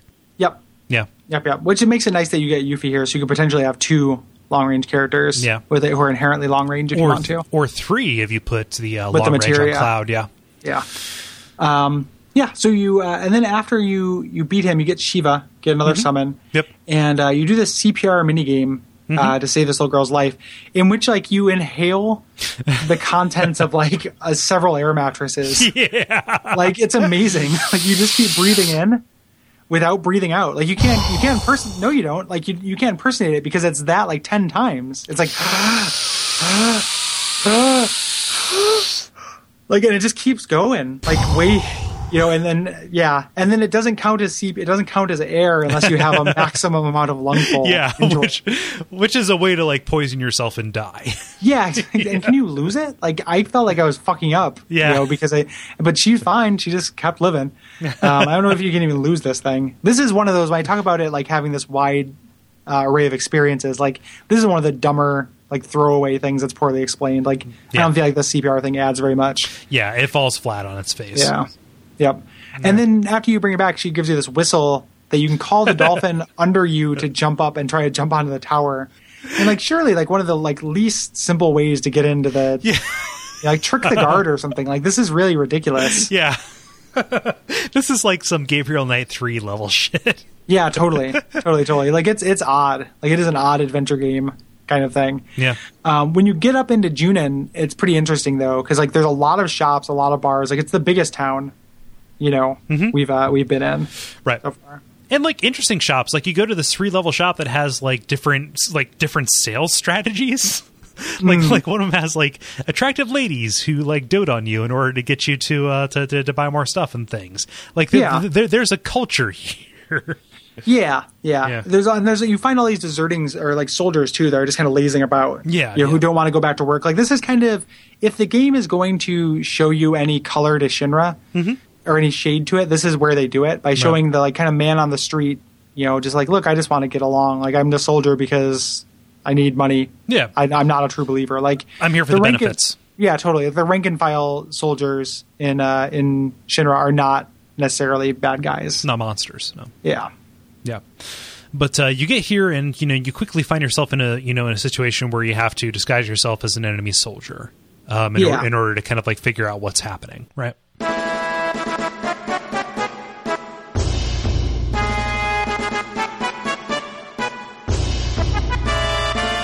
And that's kind of like funny the the way that works out. Like you you know you're you're doing drills with them. Yeah. Um, you teach them the victory pose yeah like that the you do like use the, in battles. the, the, the, the, the Ba, ba, ba, ba, ba. And I, Um, that's lo- what- I love the way that that pays off later too. Yeah, that's super cute and excellent. And you do this weird little uh, marching minigame, Mm-hmm. um, which I is hard to do. Like you have to move way earlier than you think you do. Yeah, so you have to move before the formation that comes out, like you know that that, that you're trying to join comes at you. Yeah. Yeah. Yep.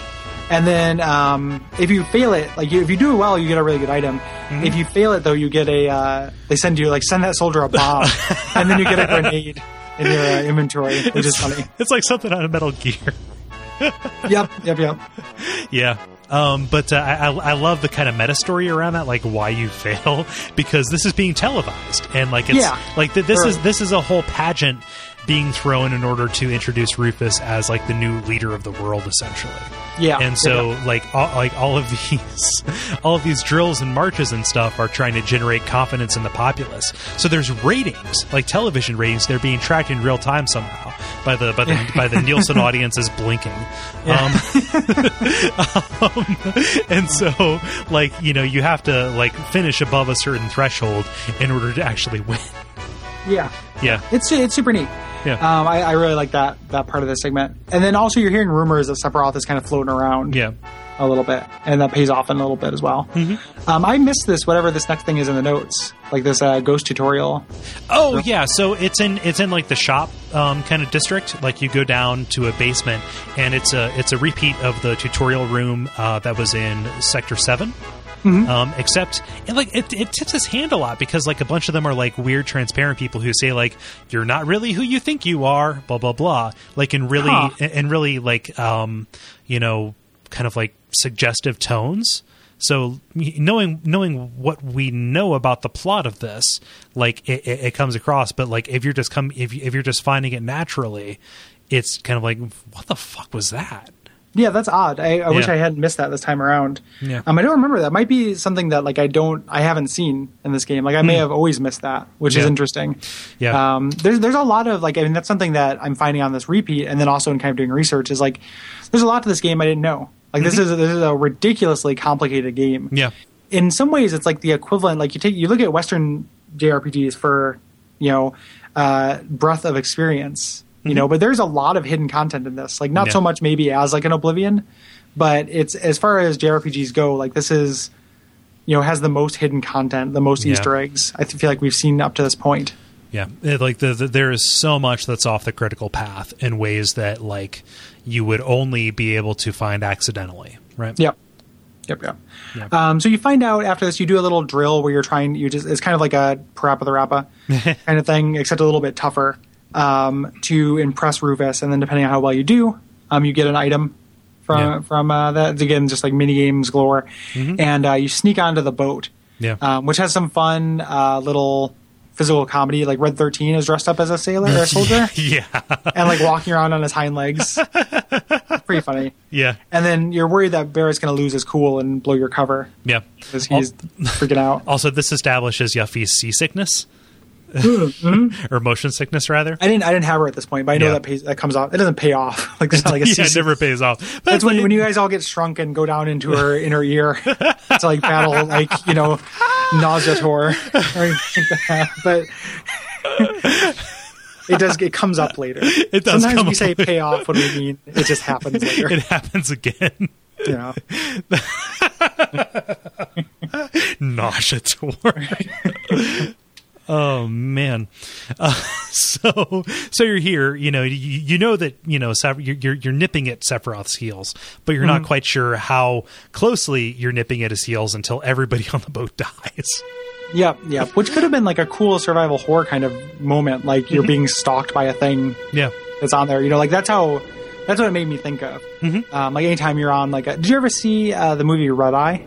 Yeah, oh god, I love that movie. Yeah, Red Eye is really cool, and it's Yeah. Mm-hmm. about terror in a confined space. You know, Yeah. Um, Oh, I- like the, the- wow, that's weird. I, I I haven't thought about that movie in forever and that was like like a first date. That was really good. oh yeah, Yeah, that yeah. was it's, that, it's, was it's yeah. an excellent movie. It's probably a good date movie too because it's not gory, but it's also Yeah, it's Yeah. also really suspenseful. So she'll, Yeah. she'll like grab your arm and stuff. Yeah. yeah, yep. Okay, so everybody listening who's trying to get somebody to like them, rent Red Eye or watch it on Netflix, and she will grab your arm. yep. And then step 2 mhm. It's- step three, she'll like you. yeah, Um, yeah. The uh, so and you end up fighting a boss here. Um, so uh, sh- sh- isn't it? Isn't there a little bit of dissonance that like Sephiroth has to kind of hitch rides to get across places? Like, are you getting that impression? a little bit. Right, like 'cause he, he, he he has Genova. he can fly at will too. Yeah, like I think it's a little strange that he's even here. You Yeah. know, he's not here to kill President Rufus. Right. Or anything. So You know? I, I think that it makes sense because, and this is getting into into a little bit of stuff. Even though Sephiroth doesn't need physical conveyance to get places, he still needs to get Genova to where he needs to get her. Mm-hmm. So, like that makes just a little bit of sense, and he's here to protect the remains of Genova, right? Right, right. And you, this is your first boss encounter with Genova, which is going Right. to be kind of a chorus to the game, Right, right? Where you're gonna you're gonna fight you fight Genova Birth. right. Um, this is the first instance of the like the serious uh, battle music, right? Like not the da da da da da, but Yeah, isn't oh, there like yeah. another like a Genova theme for this? It's not the final Genova theme. It's not, yeah, it's not the final one with like those awesome like high pitched uh, bell tones. Yeah, yeah, Yeah. But but but there there is, I think there's a specific Genova theme for each fight that you have with her for each for each part of the life cycle. I think that's true too. I might be wrong, um, but I think so. Yeah, And uh, yeah, she's a magic like a really powerful magic user. yeah. And you know, a horrifying monstrosity that is far bigger than any of you. Yep, yep. Yep, yep. A big kind of organic pile. Yeah. Um, would you uh, in a game in which you fight a lot of them? Oh, you, so you end up at Costa del Sol, which is a pretty funny place in the game. Mm-hmm. Um, it's like this, uh, like it's a resort town essentially. Like if you want to, you can buy a cabana here yeah. and have a permanent inn. Never do that. no, But because there's- there's there's another one shortly after this. Well, and there's no point to it. Well, like yeah. you can also just stay at the inn for a hundred, you know, gil. Yeah. Um, and this is kind of like a flavor bit. Yeah. You know, there's not too much to this. You go down by the beach. Well, one of the NPCs like incongruously makes reference to a Cessna. yeah, That's a brand name, right? uh, so it's a type of plane, like a single engine, like Cessna. Yeah, yeah. Yeah, but I, yeah. But I think that it's it's a company that makes Cessnas. Yeah, yeah, probably. Like, uh, yeah, I think so. I mean, I guess like if, if it's could someone say like a, a bomber? I guess you couldn't say like a B two bomber, Uh, and then Cess- it's gonna sound strange. uh, the Cessna Aircraft Company is an American general aviation aircraft manufacturing corporation headquartered in Wichita, Kansas. I'm not. I'm not denying you. I'm just saying that like Yeah, there yeah. are some. It might be a thing where it's a specific brand name that just kind of refers to a type of a plane. Yes, as you're running Like- around in the Shinra headquarters, you see people making reference to, oh, we need to Xerox that. Yeah, exactly. Like it might be that kind of thing. Yeah. You know, like just like shorthand for Right. a type of plane. Um, you can also uh, grief some soccer kids. Like kids are kicking a soccer ball back and forth, and you can just stand there and just tap the button and just kick it and keep it away from them for as long as you like. yeah. Um, it's pretty fun. I think that added about three hours to my play clock. Yeah, yeah. dee, dee, dee, dee. Um, and then uh, you go down to the beach. Hojo's chilling on the beach. Yeah. There's a lot of like all the bad guys take vacations Yeah. in this game. Which uh, it's not a de- it's not a detail that I dislike. No, no, but they work hard and they play hard. Like, yeah. Everybody, but but essentially like what i can't remember the story reason for you getting off here other than just that this is where the boat docks like do you yeah, do it's a anything port. here It's a Other than- port. Like you just they show tell- up and yeah they tell you there's a little bit of a hint of what kind of monsters you're going to fight because they tell you to buy, take a, buy a souvenir soft yeah, which i love it when games when they talk about items that like you can buy everywhere like Mm-hmm. i feel like there's another final fantasy that does this too where it's like why not try one of our high potions Yeah. and, you know i've been buying high potions the entire entire game yeah, but you do run into uh, you know petrifying monsters yeah, in the next area, Mount Coral. yeah. Which is an awesome like outdoor dungeon kind of feel. I I, I like that a lot. Um, Yeah. you know, just Yeah, because you, you you get the sense that you're going to a rail town, something like that. Um, Mm-hmm. Yeah, it's it, it's it's wonderful flavor. I like the music a lot too. It's like this mm, peaceful nature music kind of thing. And uh, it's cool too because they they kind of they don't really do a gotcha moment with these things where you you kind of you fall off the tracks and then you can kind of like wave your arms to to get to where there's treasure. Yeah. but you have And enough like a- opportunities to get it all. Like if you can not know what to do the first time because you're reading the instructions, Mm-hmm. do it the next time and still get everything. Right. Yeah, I, I like that, and just kind of like this weird Looney Tunes physical logic where flailing your arms will move your direction as you're in a free Yeah. fall. Yeah, which actually you can steer yourself when you're falling, but not flailing your. yeah, n- not over the distance that you're falling in this. Yeah, which and is yeah, exactly. like- uh, and also, you would rip your arms out of your sockets when you caught yourself, and yeah. you know, yeah. So, oh well. Uh, there's a neat little scene here. Like if you go into a hidden area, you can find these uh, cute little baby chicks. Um, and I had uh, Tifa and Eris with me, and they're like, "No, don't bother them." Blah blah blah. Um, if you if you take the treasure test that they're guarding, you get like ten phoenix downs, but you also get attacked by a cockatrice, and people are angry with you. I think that it affects your relationship score. I Yeah. always just leave it because I I don't want to affect the relationship score at all.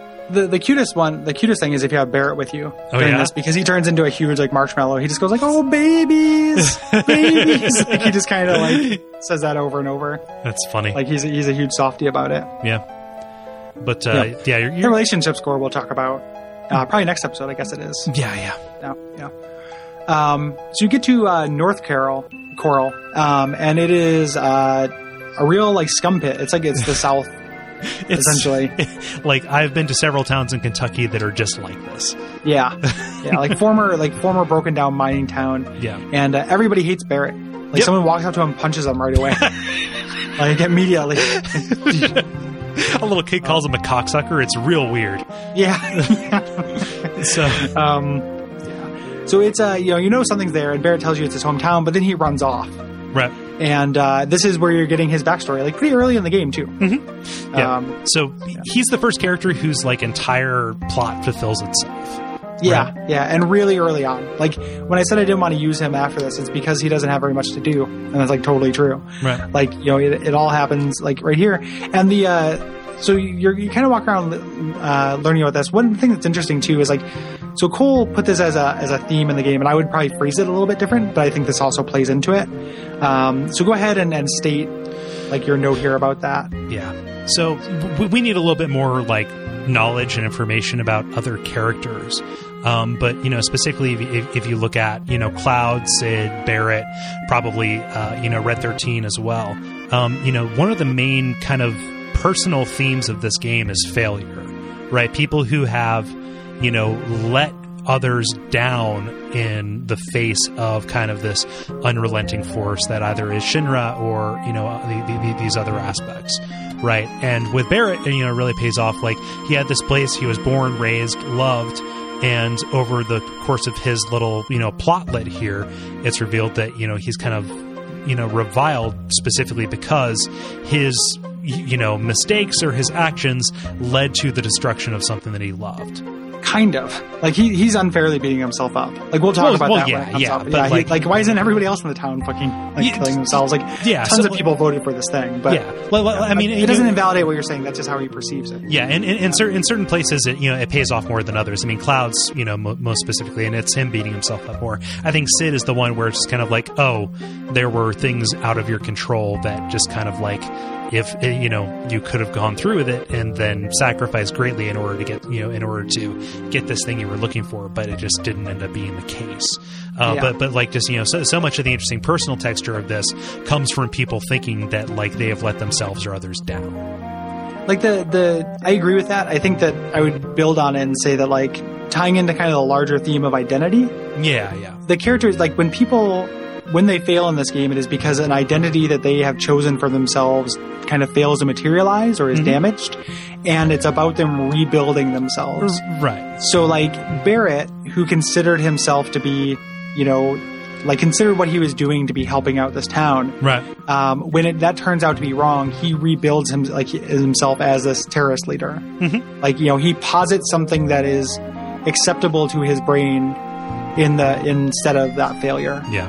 And like it's more and the same thing you know when you look at um, like Sid, who's an interesting character because he hasn't put anything in that place. Right. So Sid is like a, like an example. Like when you run into Sid, and the game kind of gives him something to be. Mm-hmm. You know, so like it I, to me, like I, like I think that you're right. Like the failure is the impetus, and the kind of like what the common thread between these people is that they are, you know, what they think they are is not what they are. Right. So they are creating something to be. Yeah. So so I guess when I like the the, the the the implied unstated thing that I'm saying, but I very much believe it's not just about failure, it's about coping with failure. Like how people Right. interact with not living up to their own expectations. Right. I, and I would say, like, I mean, I guess, like, I specifically, I think by kind of like rebuilding themselves. Right. I think that's the most common thing that pops up. Yeah. So there are a lot of people who have kind of like A's and B, A and B sides to their lives Mm-hmm.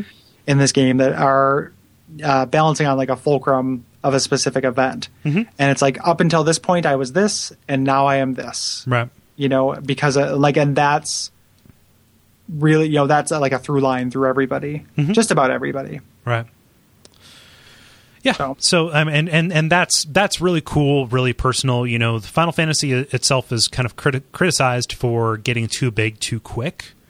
Um, And this game kind of has this weird thing, and Gary, you're you're, you're probably going to have something to say about this just because I'm making such a broad statement and it's going to be flawed. However, like it starts big. You start out wanting to save the planet or at least, you know, contributing to a cause to outright save the planet. But then for a good long while, with a couple of exceptions with the ancients kind of stuff, it gets real small and it you know kind of like looks at these personal struggles of these characters that you're following along with and in this playthrough that's the thing that stuck out most to me i don't know if i i would give it the same credit as as you know being able to look at the ancient stuff as kind of like a side thing like i think that you're right that the small stuff continues throughout the game but the stakes and everything are oftentimes presented and the time you're just kind of chronological real estate you're spending on the ancients and you're spending on the cetra i don't think that ever takes a backseat in the game like i agree with you that the personal stuff if you choose to focus on it it's stronger and that's what spoke to me as well but I think that the game is still positing, you know, this the planet nonsense first and foremost. Yeah. Like more or less the entire time, at least that I've you know played through for this playthrough and in my memory. You know, like uh, there's a little bit like like when Cloud falls in the live stream and everything, and you have to kind of rebuild him.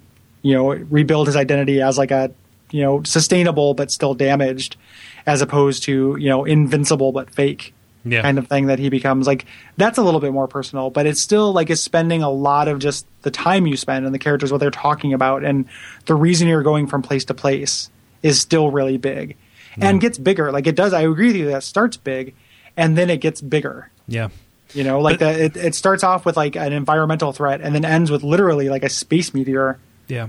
just going to destroy the earth you Yeah. know So, but but but but I think what I'm saying is that it narrows down for this kind of like really satisfying middle part where it does get small and like like the like the, those different kind of like ends where it explodes and kind of becomes this uh, for for lack of a better word barbell of you know grandiosity um, I, I think that that payoff uh, generates a huge amount of goodwill for me and it makes it so like you, you're right it's a matter of what you focus on but like i really enjoy the experience of focusing on these small things to, So- the, so to, do to, I. to, to the exception of these other things to the point where i'm willing to forgive them like so do i i think that the big stuff is still a flaw in it like Mm-hmm. i can i have a nuanced enough appreciation of the thing to recognize a problem in it and still appreciate the things i appreciate Yeah, yeah. in it you know like i'm not if, we, if we're looking at it whether it's like pass fail Mm-hmm. the stuff that i like is enough to pass it you know but anybody going into this or if i'm taking like a wide view of it critically like i can't not say that some of this planet stuff is dumb Yeah. just because in another area of the game they do something neat like they don't there's no it's not a sum like they're not numbers and we're trying to get towards a positive number it's a, it's a line and at one point you're dealing with uh, the ancients and at another point you're dealing with this cool idea of like barrett's backstory yeah you know like it's all happening like i guess i don't i don't have a cancellation effect Mm-hmm. on things like it's you know if i can i can really like something and then in the end it makes me like the game or not like the game Yeah. the bad stuff still happened it still you know felt like hollow and dumb to me i thought we agreed that we were going to like this game gary I do. Goddamn, cool. I do like the game. I'm just saying that it's I like know, I just it's weird. It makes it reminds me. It makes me think, and I know this is not true of you, Mm-hmm. but it makes me think that like it you can't you're not comfortable like having that kind of cognitive dissonance Mm-hmm. of being like you know this is a really cool thing. This Oh, other thing yeah. happened was stupid. You know, like it's okay for both those things to be true. Oh, You know, definitely. they're, they're not contradictory. Yeah. No, no, definitely. I, I, I just, I just think that like I've, I've come to a point in my kind of like weird lifetime of interaction with this particular piece of l- art, literature, whatever you would consider the, con- consider it to be my, my, my lifetime interaction with this work to where I can like, I, I have flipped around what is the primary plot and what is the secondary plot Yeah. and and, and and and again that is like an extension of like well I, I obviously i know that i have to equip added effect plus chocobo because i'm going to paralyze everything like Right. like- like it, that- like that is just this weird metatextual effect of that so Right.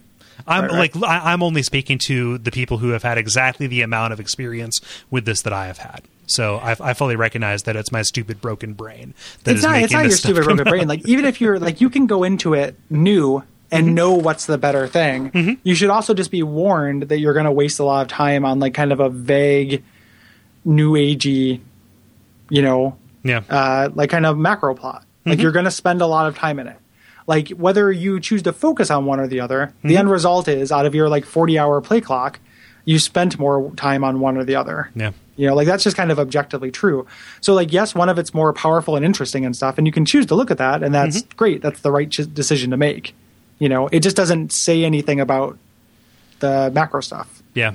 I You went know? into, so, so ag- uh, again. I went into a fugue state whenever I played this, Yeah, so so I, I, I it's it's hard for me to like look at the time that I spent critically. yeah. But it's, it's still it says something that like when you're trying to when you go into a fugue state to get through the stuff that maybe is not as interesting to get to the interesting it's stuff. not it's not even that. It's not even that it was like just to get through it. I don't know. Well, no, I guess that's not why you would go through the the fugue state. Like I know that there are parts of this game where I'm like, you know, I get a little disengaged, Mm-hmm. and I'm waiting for the next like interesting part to come up. You know, I don't know. Mm-hmm. Like I think the the stuff that it does that is what we're praising it for is really noteworthy and great. Yeah. Like I, I agree with you there. Like, and if that's if that's what we're what we're saying, then I Yeah. I 100 percent on board. And, and, and, and I think that it is. I think that the, the, the, the bone of contention is how much can we ignore the stuff that is bullshit. Yeah, and I think that I think there's too much of it there to ignore. Right. Like I don't think it can be ignored or excused. It just it is what it is. It's worth dealing with. Mm-hmm. Like it's well worth your time to go through it. I think, Yeah. but it's I think it, I feel like it's it's not it's not great. Right. You know, and it's not even that bad. Like I've played bigger, dumber, like fucking Yeah. like Indigo Prophecy. Like their big dumb planet destroying stuff was way stupider Yeah. than the Cetra. So it's like it's not even even on that. Like part of the reason why it seems dumb is because the the tantalizing glimpses of the really interesting stuff is so cool. Right. So it just feels a little bit more irksome to me. You know, Yeah. I don't know. And then like when it plays into that, like Final Fantasy games like get too big. You know, like each one, and this, this happens in nine too. Yeah. um, not as much in eight, but like nine, where it's like the little personal stories Mm-hmm. are so compelling, you know, and it's just it's taking it's like the random encounter of the story, like it's just, it's distracting, Right. you know, like in Final Fantasy nine when you start fighting whatever the fuck the end of like the thing that isn't Kuja, I can't even remember what it is. It's like it's like Necron or something. yeah, like whenever Yeah. that happens, like God, you know, like it's just like getting hit with a really annoying random encounter while I'm enjoying something. You Well, know? it's like Final Fantasy IV is Star Wars up until Zemus shows up. right right Yeah. Mm-hmm. right and then that's and that's you know it's a little bit irritating like it's okay to call those things out while still loving both those games You Which know? I do. yeah i do i do too man like four four through through ten i think are relatively impeccable like those are great games Yeah. So I think the problem here is it sounds like we're arguing, but we're not. right right i think it like it reminds me a little bit of that the wo-fi thing where it's like i just i feel i like and this is a personal thing and i'm not saying that you don't feel this way i'm not casting anything on you but i feel it's really important to be uh, aware and capable of dissonance like in yourself like it's really important to be like yep i enjoyed this thing i didn't enjoy this thing i think this i also think the opposite sometimes like it's really you know for me to to operate as a human being i have to allow myself the lenience to not be that consistent, Right. I guess. And like it feels like that a little bit to me, Yeah. you know. Yeah, and I, I I don't know. I have I have no rebuttal to that aside from it's just how you react to that to to to to, to, to knowing that that other thing is there. Yeah, like Yeah. knowing that you have this contradiction. Mm-hmm. Yeah. Yep. Again, I always refer to it as my stupid broken brain, so I know it's there. I don't. I don't mean. I, I don't think. I don't think it's broken. I don't think there's anything wrong with it. Yeah. With that. With the opinion, it's just kind of like, especially too. Like I'm also trying to come into it more. I'm trying to think of it in terms both of like my own personal feelings towards it, but also think of it objectively. Yeah. Which that could be a thing too, where it's like if you just kind of not. And I'm not saying that's bad that you're not doing that if you're not, but I always that's part of like the watch out for fireballs mission for me is to like look back on things I love and be like, well, is this still like what i- what is true about this thing outside of my experience and what is true within my experience? Yeah, it's true. Both are valid, but both I think are also important. yeah, you know? And wh- wh- whereas I just kind of focus on the experience, on the experience, and whereas I am, I, I'm absolutely willing to say that that thing is stupid. I, I, I I would, I would much rather talk about, you know, the the, the things that are the, the, that are good in the experience. Yeah. Which it's weird for me to like come out as like an optimist in that regard because Yeah. in general I am not. However, Right. you know, the, like the, like most of this stuff is a product of enthusiasm, Right. and you know there there are plenty of aspects of my life where I cannot work up enthusiasm. This is one where I can. Right. And we can do both. yes. you know like we can we can talk about both the things that are that the positive kind of gushing things that have to do that are experiential and some of them that are i guess like what part of my reason for looking at objectively is i want to find the things that are like have nothing to do with my nostalgia or nothing to do with my own experience that are just like you know straight up neat you know and this game has plenty of that like Right. just like there's like but any way you cut it there are things this game does that are just awesome you know and that's like what i'm that's the goal that like i'm trying to like sift out Right. you know and that's my kind of my goal in looking at the game both from a nostalgic lens and a, a critical one And that's why there are two people on this podcast. yeah otherwise it, it would be a weird show it would just be cold reading his notes Pretty much. yeah Which I could probably fill up this amount of time with the notes, but I do edit them. yeah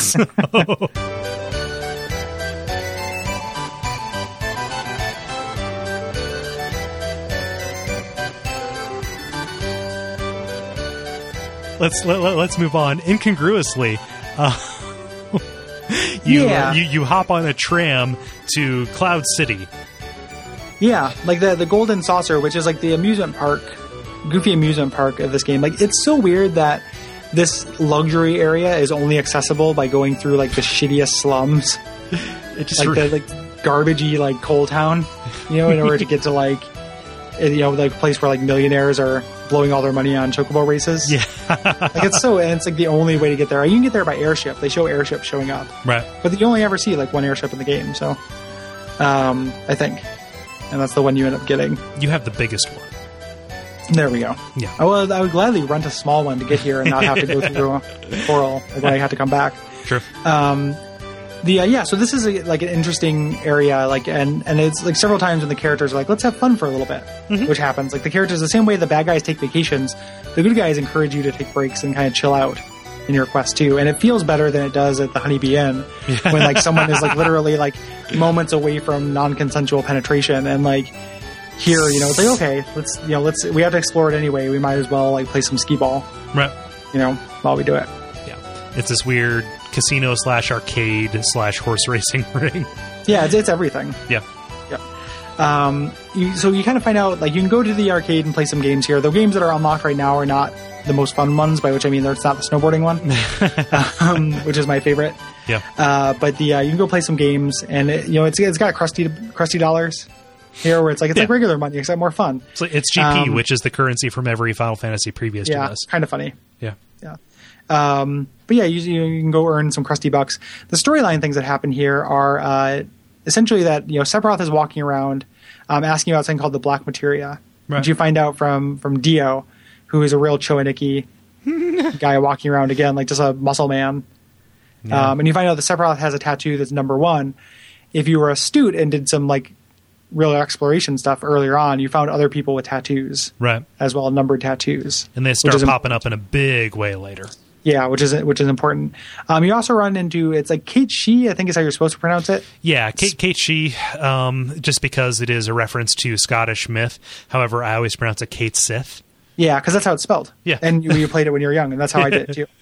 Um, Kate Sith is my least favorite character in the game. Yeah, there's Probably. nothing there. He becomes super plot important later, but Yeah, but he he does a lot to piss you off. yeah, um, in the game and a lot to kind of like ruin a good fortune. I do like though when he decides to join you, he literally like just walks into you to join your party. Yeah. And Cloud tenses up like like oh god, uh, like it hurts to like have your party joined. Like it's almost like it's a physical thing that happens to you. You know, like someone can join your party against your will the same way like a ghost walks through a person and like freaks, you know, paralyzes them. a, g- a ghost walks through a person trying to get away from a Mako reactor. Yeah, yeah. It's like it's it's exactly. It doesn't want to be turned into blender power. Yeah. um, pretty pretty funny, but he's a shitty character. Yeah. I'm not a big fan. And he sucks in battle too. Like his only saving grace is he has tons of HP. Yeah. So Um, he's but- he's a tank, but his limit breaks are super unpredictable. Like Yeah. he he starts off with a dice, which just does a random am- amount of damage, Yep. um, and then he has this slot machine, which can either uh, lose the battle immediately or win the battle immediately, and then like these random shitty things in between. Yeah, like similar to Setzer, um, Yeah. but like a little bit worse and less Yeah. like kind of uh, functionality outside of that. It- like you're playing him if you like his design and his goofiness, Yeah. but he's like the queen. Uh, you know, the there's always one of these, Yeah. And except in eight. I dig I dig the concept that it is a robot Moogle who is being piloted by a cat with a megaphone. Like yeah, who is being that's neat. piloted by a Turk? yeah. Like you know, that's pretty. he's neat. not he's not a Turk, he's an executive. oh, okay, Yeah. gotcha. It, it- it is a minor distinction, I, so I feel shitty for correcting you. However, yeah, Yeah. So that you run to him, Yep. and then uh, eventually you end up at the the battle square, and there's been a massacre. Yeah. Again. yep. So there's blood everywhere. That is usually the mo of Sephiroth. However, it turns out not to be the case. Mm-hmm. Um, and Dio decides to again conveniently place trap doors. Dio just drops you through the battle arena floor into into prison land. Yeah, so they took their like Las Vegas and built it on top of like a prison. yeah, you know, it's again, again like the location of the Golden Saucer makes no sense. yeah. Well, I like the idea that this place is powered by slave labor. Well, I don't Oh. like slave labor, but just you know, just kind of like okay, miscreants and whatever, we're going to put you down here in order to break bricks and then also you know race chocobos for our amusement. Yeah, but I mean, power Mako. Like it, like Yep. it, like everything's done by Mako. Like it me- makes it weird for it to be a slave. Well, you know, just I like in, in in in a world without scarcity, you still need an underclass, and this establishes Yeah. that. You know, Yeah. like like rich people still need to feel better than other people, so you're Yeah. going to do that. Yeah. You're going to make up crimes for them to be sentenced to, and then you're going to you know make them dance for you. Yeah. Yeah, sure. Like, I mean, I could see more of that if there was like a battle arena where like people were like a gladiatorial arena or something like that. There's more if the game made direct ties to the poor being utilized True. for uh, golden saucers, which would be fine. Again, Vaseline on the I would- lens. I would take a Pokemon minigame of like choosing, you know, poor, Choosing Moral poor prisoners. people to fight for you, yep, in Golden Saucer. Knuckles uses brass knuckles. It's super effective. I'm like, I choose you, worm. Um, yeah. yeah. So uh, yeah, and then so there are bandits everywhere, and uh, this is where you get the actual like backstory of Barrett. Right, right. So this is the actual place that was Coral, mm-hmm. right? Um, and then you know once so, so so the idea is that they put a pilot you know Mako reactor here. Barrett was one of the people along with Dine who let it in. Just kind of like, hey, this will make life better. We've been subsisting on coal mining for you know for forever, but uh, you know that's the way of the past. We're going to you know like this town is going to wither up and die if we don't embrace this new kind of thing. Um, there was But- next. but- Good. Dine was against it, Oh yeah, you're right. and and Barrett and Barrett argued for it. However, I never got the impression that he was anything more than an advocate for it. You Yeah, know, like I it's weird that suppose. he takes so much guilt and Dine takes so much guilt when it like, Right. seemed like there's no thing that like it was his call. Right. He was just like arguing for it. yeah, so and I, other I, gu- people I are guess arguing that's what I for mean. it Yeah. too. So so so yeah, it's just the rationale, like, and it was just down to like a council vote kind of thing. Yeah. Yeah. But um, there's an unexplained explosion at the Mako reactor, which could have just been an accident, but Shinra chalked that to terrorism. So uh, Scarlet came in and decided to kind of like lead this, you know, cleansing strike against the town, um, Mm-hmm. which both Barrett and Dine were kind of, uh, um, you know, victims of, um, in addition to the entire town, which was just basically blown up. Right, right. And again, like that's the fact that they thought it was. So when I talk about that identity as a theme thing, like it's important that they thought it was terrorists because what does Barrett do when like what he thought he was doesn't work out? Right. He goes and becomes what they thought he was. Right. You know, um, that's you know not insignificant. And then like so Barrett is this kind of all uh, culminates in Barrett holding on to Dine's arm. Yeah. And both their hands getting shot. Yeah. So and, it's, and, it's and dropping Barrett's, Dine. Barrett's right hand, Dine's left hand. Yep. Yep, yep. And that's how Barrett got his super gun arm. Mm-hmm. And uh, yeah, That's how Don got his super gun arm. Because Yep. they because they both got surgery at the same place. yeah, yeah, ex- yeah, That- exactly. that is a literal plot point. I'm not being dumb. no, no, it's yeah. It's, uh, these come in two packs. Do you guys want to? Oh man. So so Dinah's uh, you know Dinah's here. You you show up down at the at the Coral prison. Uh, Barrett kind of explains all this to you, and Dinah's still alive. Uh, You know, much to Barrett's chagrin. So you go seek him out. Um, you can accidentally wander into the into the desert, which you know leads to Sucks. you. Yeah, it sucks. You have to walk for like five or six uh, uh, screens before a chocobo um, will, you know, carriage will pick you up and take you back to town. However, if you don't walk without rhythm, you'll attract the worm. Um, Yeah, yeah. yep, yep, yep, yep, yep. Um, yeah, can you? You can never walk out of the desert, right? No, If you no, turn down you- the chocobo. You can't. Okay, I didn't no, think so. no, it just you just keep walking until the chocobo shows back up again. So it's it's it's real dumb. Uh, the, the the the the road that leads to Dine is almost indistinguishable from the road that leads to the desert. So Yeah. even though I knew this, I ended up walking into the, into the desert twice, Yep. and needing to reload and rewatch all of those. Uh, Yep, that sucks. yeah, that really sucks. Yep. Um, so eventually you find out, and there's a part we missed where like people had been shot, and we thought people thought it was maybe Barrett. Oh, because yeah, of the yeah, gun that's arm. what- yeah. You know, so this and this is where you learn that there's another person with a gun arm. So oh yeah, of course it's not Barrett. Barrett's a good guy. Mm-hmm. Um, and you do kind of a boss fight one on one with Barrett versus Dine. Mm-hmm. Um, Dine thinks that Marlene is dead. Right. And he is Marlene's biological father, father Yeah. which explains why you know Marlene is white and Barrett is not. right. Um, and uh, he and he says eventually like he cannot take that this is what he's become in a world with with Marlene being alive Right. like you get the sense like there's a lot of things that this will happen in movies where somebody like will do something all for for somebody and then find out that that thing is false mm-hmm. you know and then that's like it breaks their brain Yeah. specifically like the ending of the mist which i talk about a lot Yeah. but uh that's that's our you know that's what happens to dine essentially God, I and love uh, Mm-hmm. Mist. the way he breaks is he wants to kill her and take her to her mommy mm-hmm. which Yeah. Well, he's he's like made two graves. You notice that in the background, right? Yeah. There, there, there are two graves there. So he's already Yep. buried her in his mind and thinking, I've become this terrible person for her sake, for nothing. Yep. Right. Yep, and that's not compatible with that. That's not acceptable. For his reality. Yep, yeah, yep. Um, so then, so after you fight him, you know you find out that it's not uh, it's not Barrett, and you have to do a chocobo race to uh, to get out, and kind of kind of goofy. Yeah. Um, what is the name of the lady who trains you? Oh, like Esther. Terror, terror mask, Mick, scary face. no, like, no, Esther. It's Esther. yeah, Esther, who like essentially like looks like she's wearing like a, you know, like a like that whatever that I haven't watched it, but like the sniper like enforcer from Boardwalk Empire, like looks like she's just wearing like a scary mask. I- Like her I- face does not look like a human face to So, me. so I get the sense that she's like an overly elaborately garbed like casino waitress, you know, ki- ki- kind of kind of person. Just kind of like it's this weird headpiece slash costume kind of thing. So she's an official from you know fr- fr- from the Gold Saucer, acting on their behalf, yeah, um, and she is sweet on you. yep, yep, yeah. and teaches you how to race chocobos, which again, like if you want to do this later, you can. Right. um, a lot. And uh, yeah, and if Mm-hmm. you if you win the race and she kind of rigs it in your favor, She gives and you if an awesome chocobo compared to yeah. what she And, can and get if you later. lose, she gives you a better one. right. Like, and that kind of keeps happening until you can't really lose. Right. Um, yeah, and then if once you then you get out, and then that's probably that's where we're gonna stop things for this episode. Yeah, because it's been incredibly long so far. Yep. yep. Yep. Yeah. it- can you imagine if we had decided not to do that? Oh man! Wow. Same. Yeah, it's a lot. We have a lot more in Yeah. Disc One.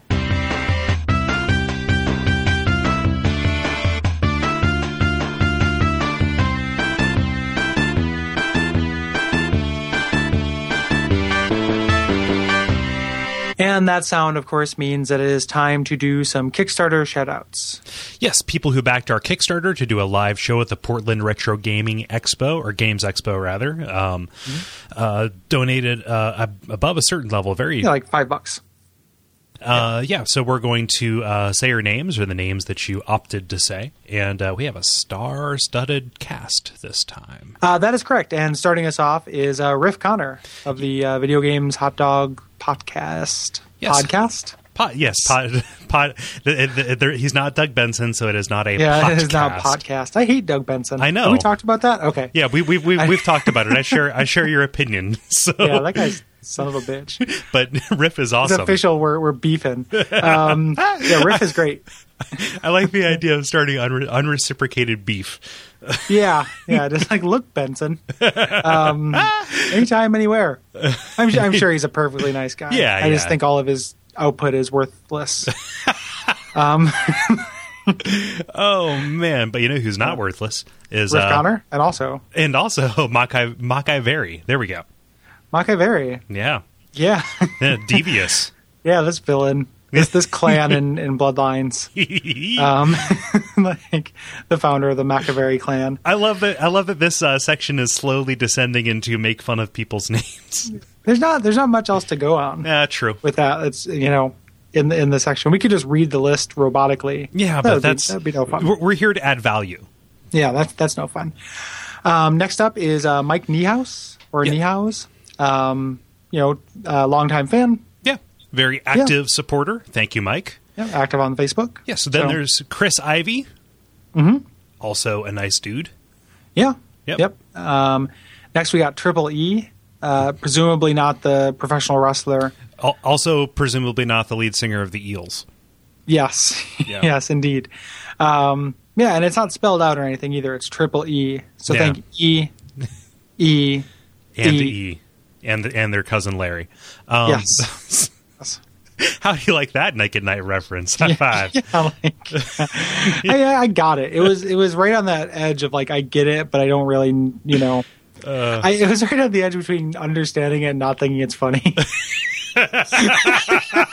Where those two circles collide, Yeah. I'll be there. the golf, Wherever, the, the, the Ross trenches. where- yeah, wherever a mother is ignorant of what to feed her child, I'm there. the Ross trenches. can, we- can I get that emblazoned on a beer cozy? I want you to get a tattoo. We're getting you drunk in Portland. Yeah, get you drunk. Get Cole's you, gonna get like a Chrono Cross tra- tattoo, and the next stage is gonna I, I, I'm on the record as saying I like this game. However, should not have gotten me drunk. And, Should not have gotten me drunk and gotten the complete map of the Chronopolis yeah. put on my back or on It's gonna my be a chest full, upside. Full character select. oh, yeah. oh no! be You're like going to be a that. circus freak. Yeah, be like that guy in Ripley's who has the puzzle pieces all Yep. tattooed over him. Eats yep. goldfish. Um, yep. But you know who doesn't eat goldfish is Amy Holbrook. Presumably. Presumably. Uh, you know, you know what? Maybe on a dare. Who knows? Amy Holbrook, wonderful Yeah. fan. Amy Holbrook, love you. Yeah, I like Amy a lot. Uh, Amy, me and Amy are Facebook, but we we were Facebook buddies through the show. Now we're actual Facebook buddies, so I get to see all like we're we're Facebook friends. Yeah. and uh, you know she has funny, smart stuff to say. Mm-hmm. It's nice. Yes. Further, like in the amazing uh, parade of names of people who like our show is uh, Jeffrey Vandergoot, um, which is an amazing name. Yes. Yeah, There's not much more to say about that. It seems to like he he would have like property or uh, you know some kind of oil. Seems like he Yeah. would be very invested in commodities. the New Hampshire Vandergoots. Yes. Yep. And the parade of stars keeps on coming with that adorable little scamp, Zaki Poo Johnson, uh, also of Video Games Hot Dog and uh, guest on uh, Bonfireside Chat back towards Yep. the beginning. Yeah, but uh, Zaki Poo is not an affectionate nickname. It's actually his middle name. Yeah. Very un- Um, it's ePoo, your source for online poo. yeah. He's a big, big fan of Earthbound. Yes. Yeah. um, next up is Alex Ray. Um, uh, Alex Ray, thank you very much. Yes. Very cool name, like a like a late '70s punk band Yeah. name. Like you'd be like the backup guitarist in X. Yes. In X.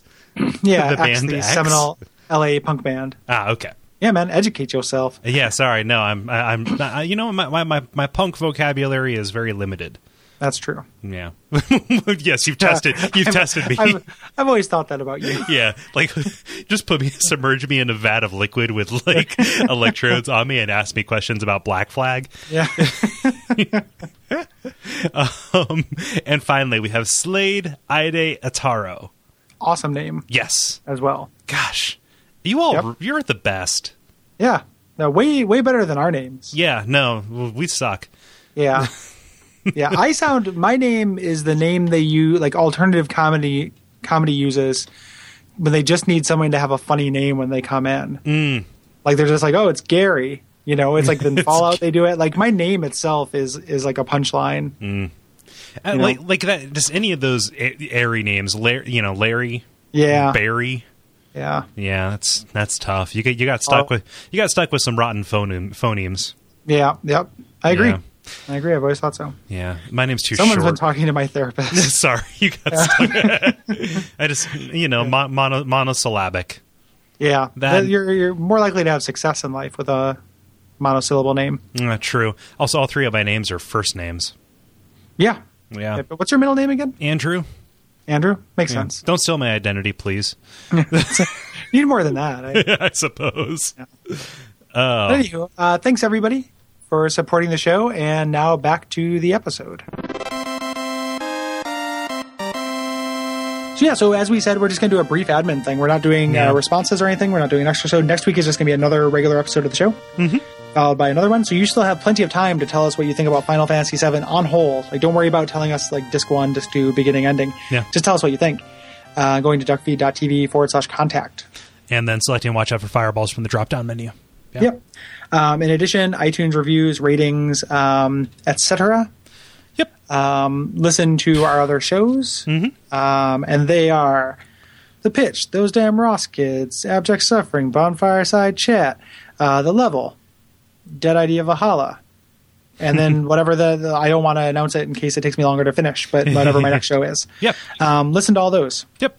And, uh, you know, just in order to kind of like say something about the tip jar link, uh, we're coming up upon like back to school season uh, here. Um, if you're going to be buying any books for college or whatever, I would recommend you go to duckfeed.tv slash tip jar, use our Amazon link, and then buy whatever, you, wha- whatever you're going to do there. It doesn't cost you anything extra. And uh, that goes, uh, a portion of that goes to help cover like, you know, hosting costs and website costs and everything.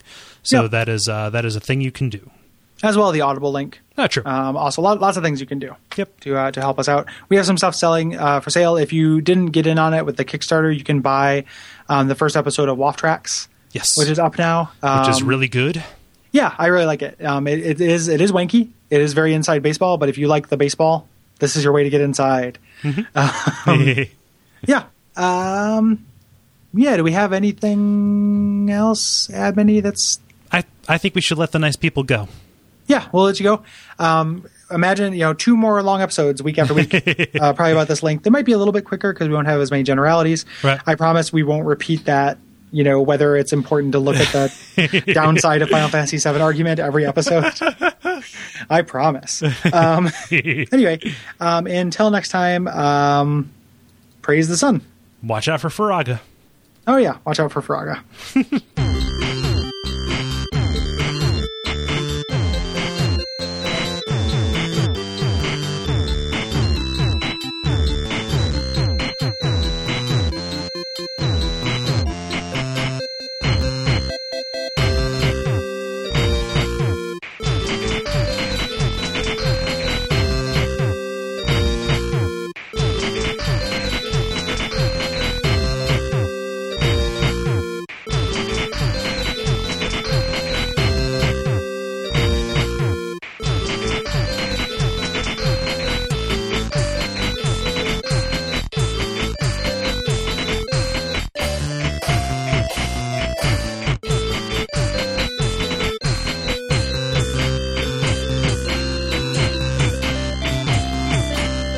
We should also make a note that uh, we're like this is just up through disc one, uh, up through Yeah. when we find out that the sled's name is Rosebud.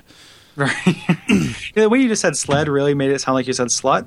I know you wouldn't have done that, but it really just, I was like, I, was- for a moment, I was just kind of like, just found out that the slut's name is Rose. nope. like, I just, it, it was a really confusing, like, series of syllables there for a moment. Sorry. Huh. so, so that's the way you talk about women now. Yeah, it was like some Citizen Kane fucking, like, online erotic fiction. like, It's an er- it's an erotic Citizen Kane choose your own adventure. there we go. Let's do it. Rosebud. Fine. What about Rosebud? Well, her quivering quim had fallen upon the Jesus, no. Let's pull the ripcord on that. Uh, so anyway,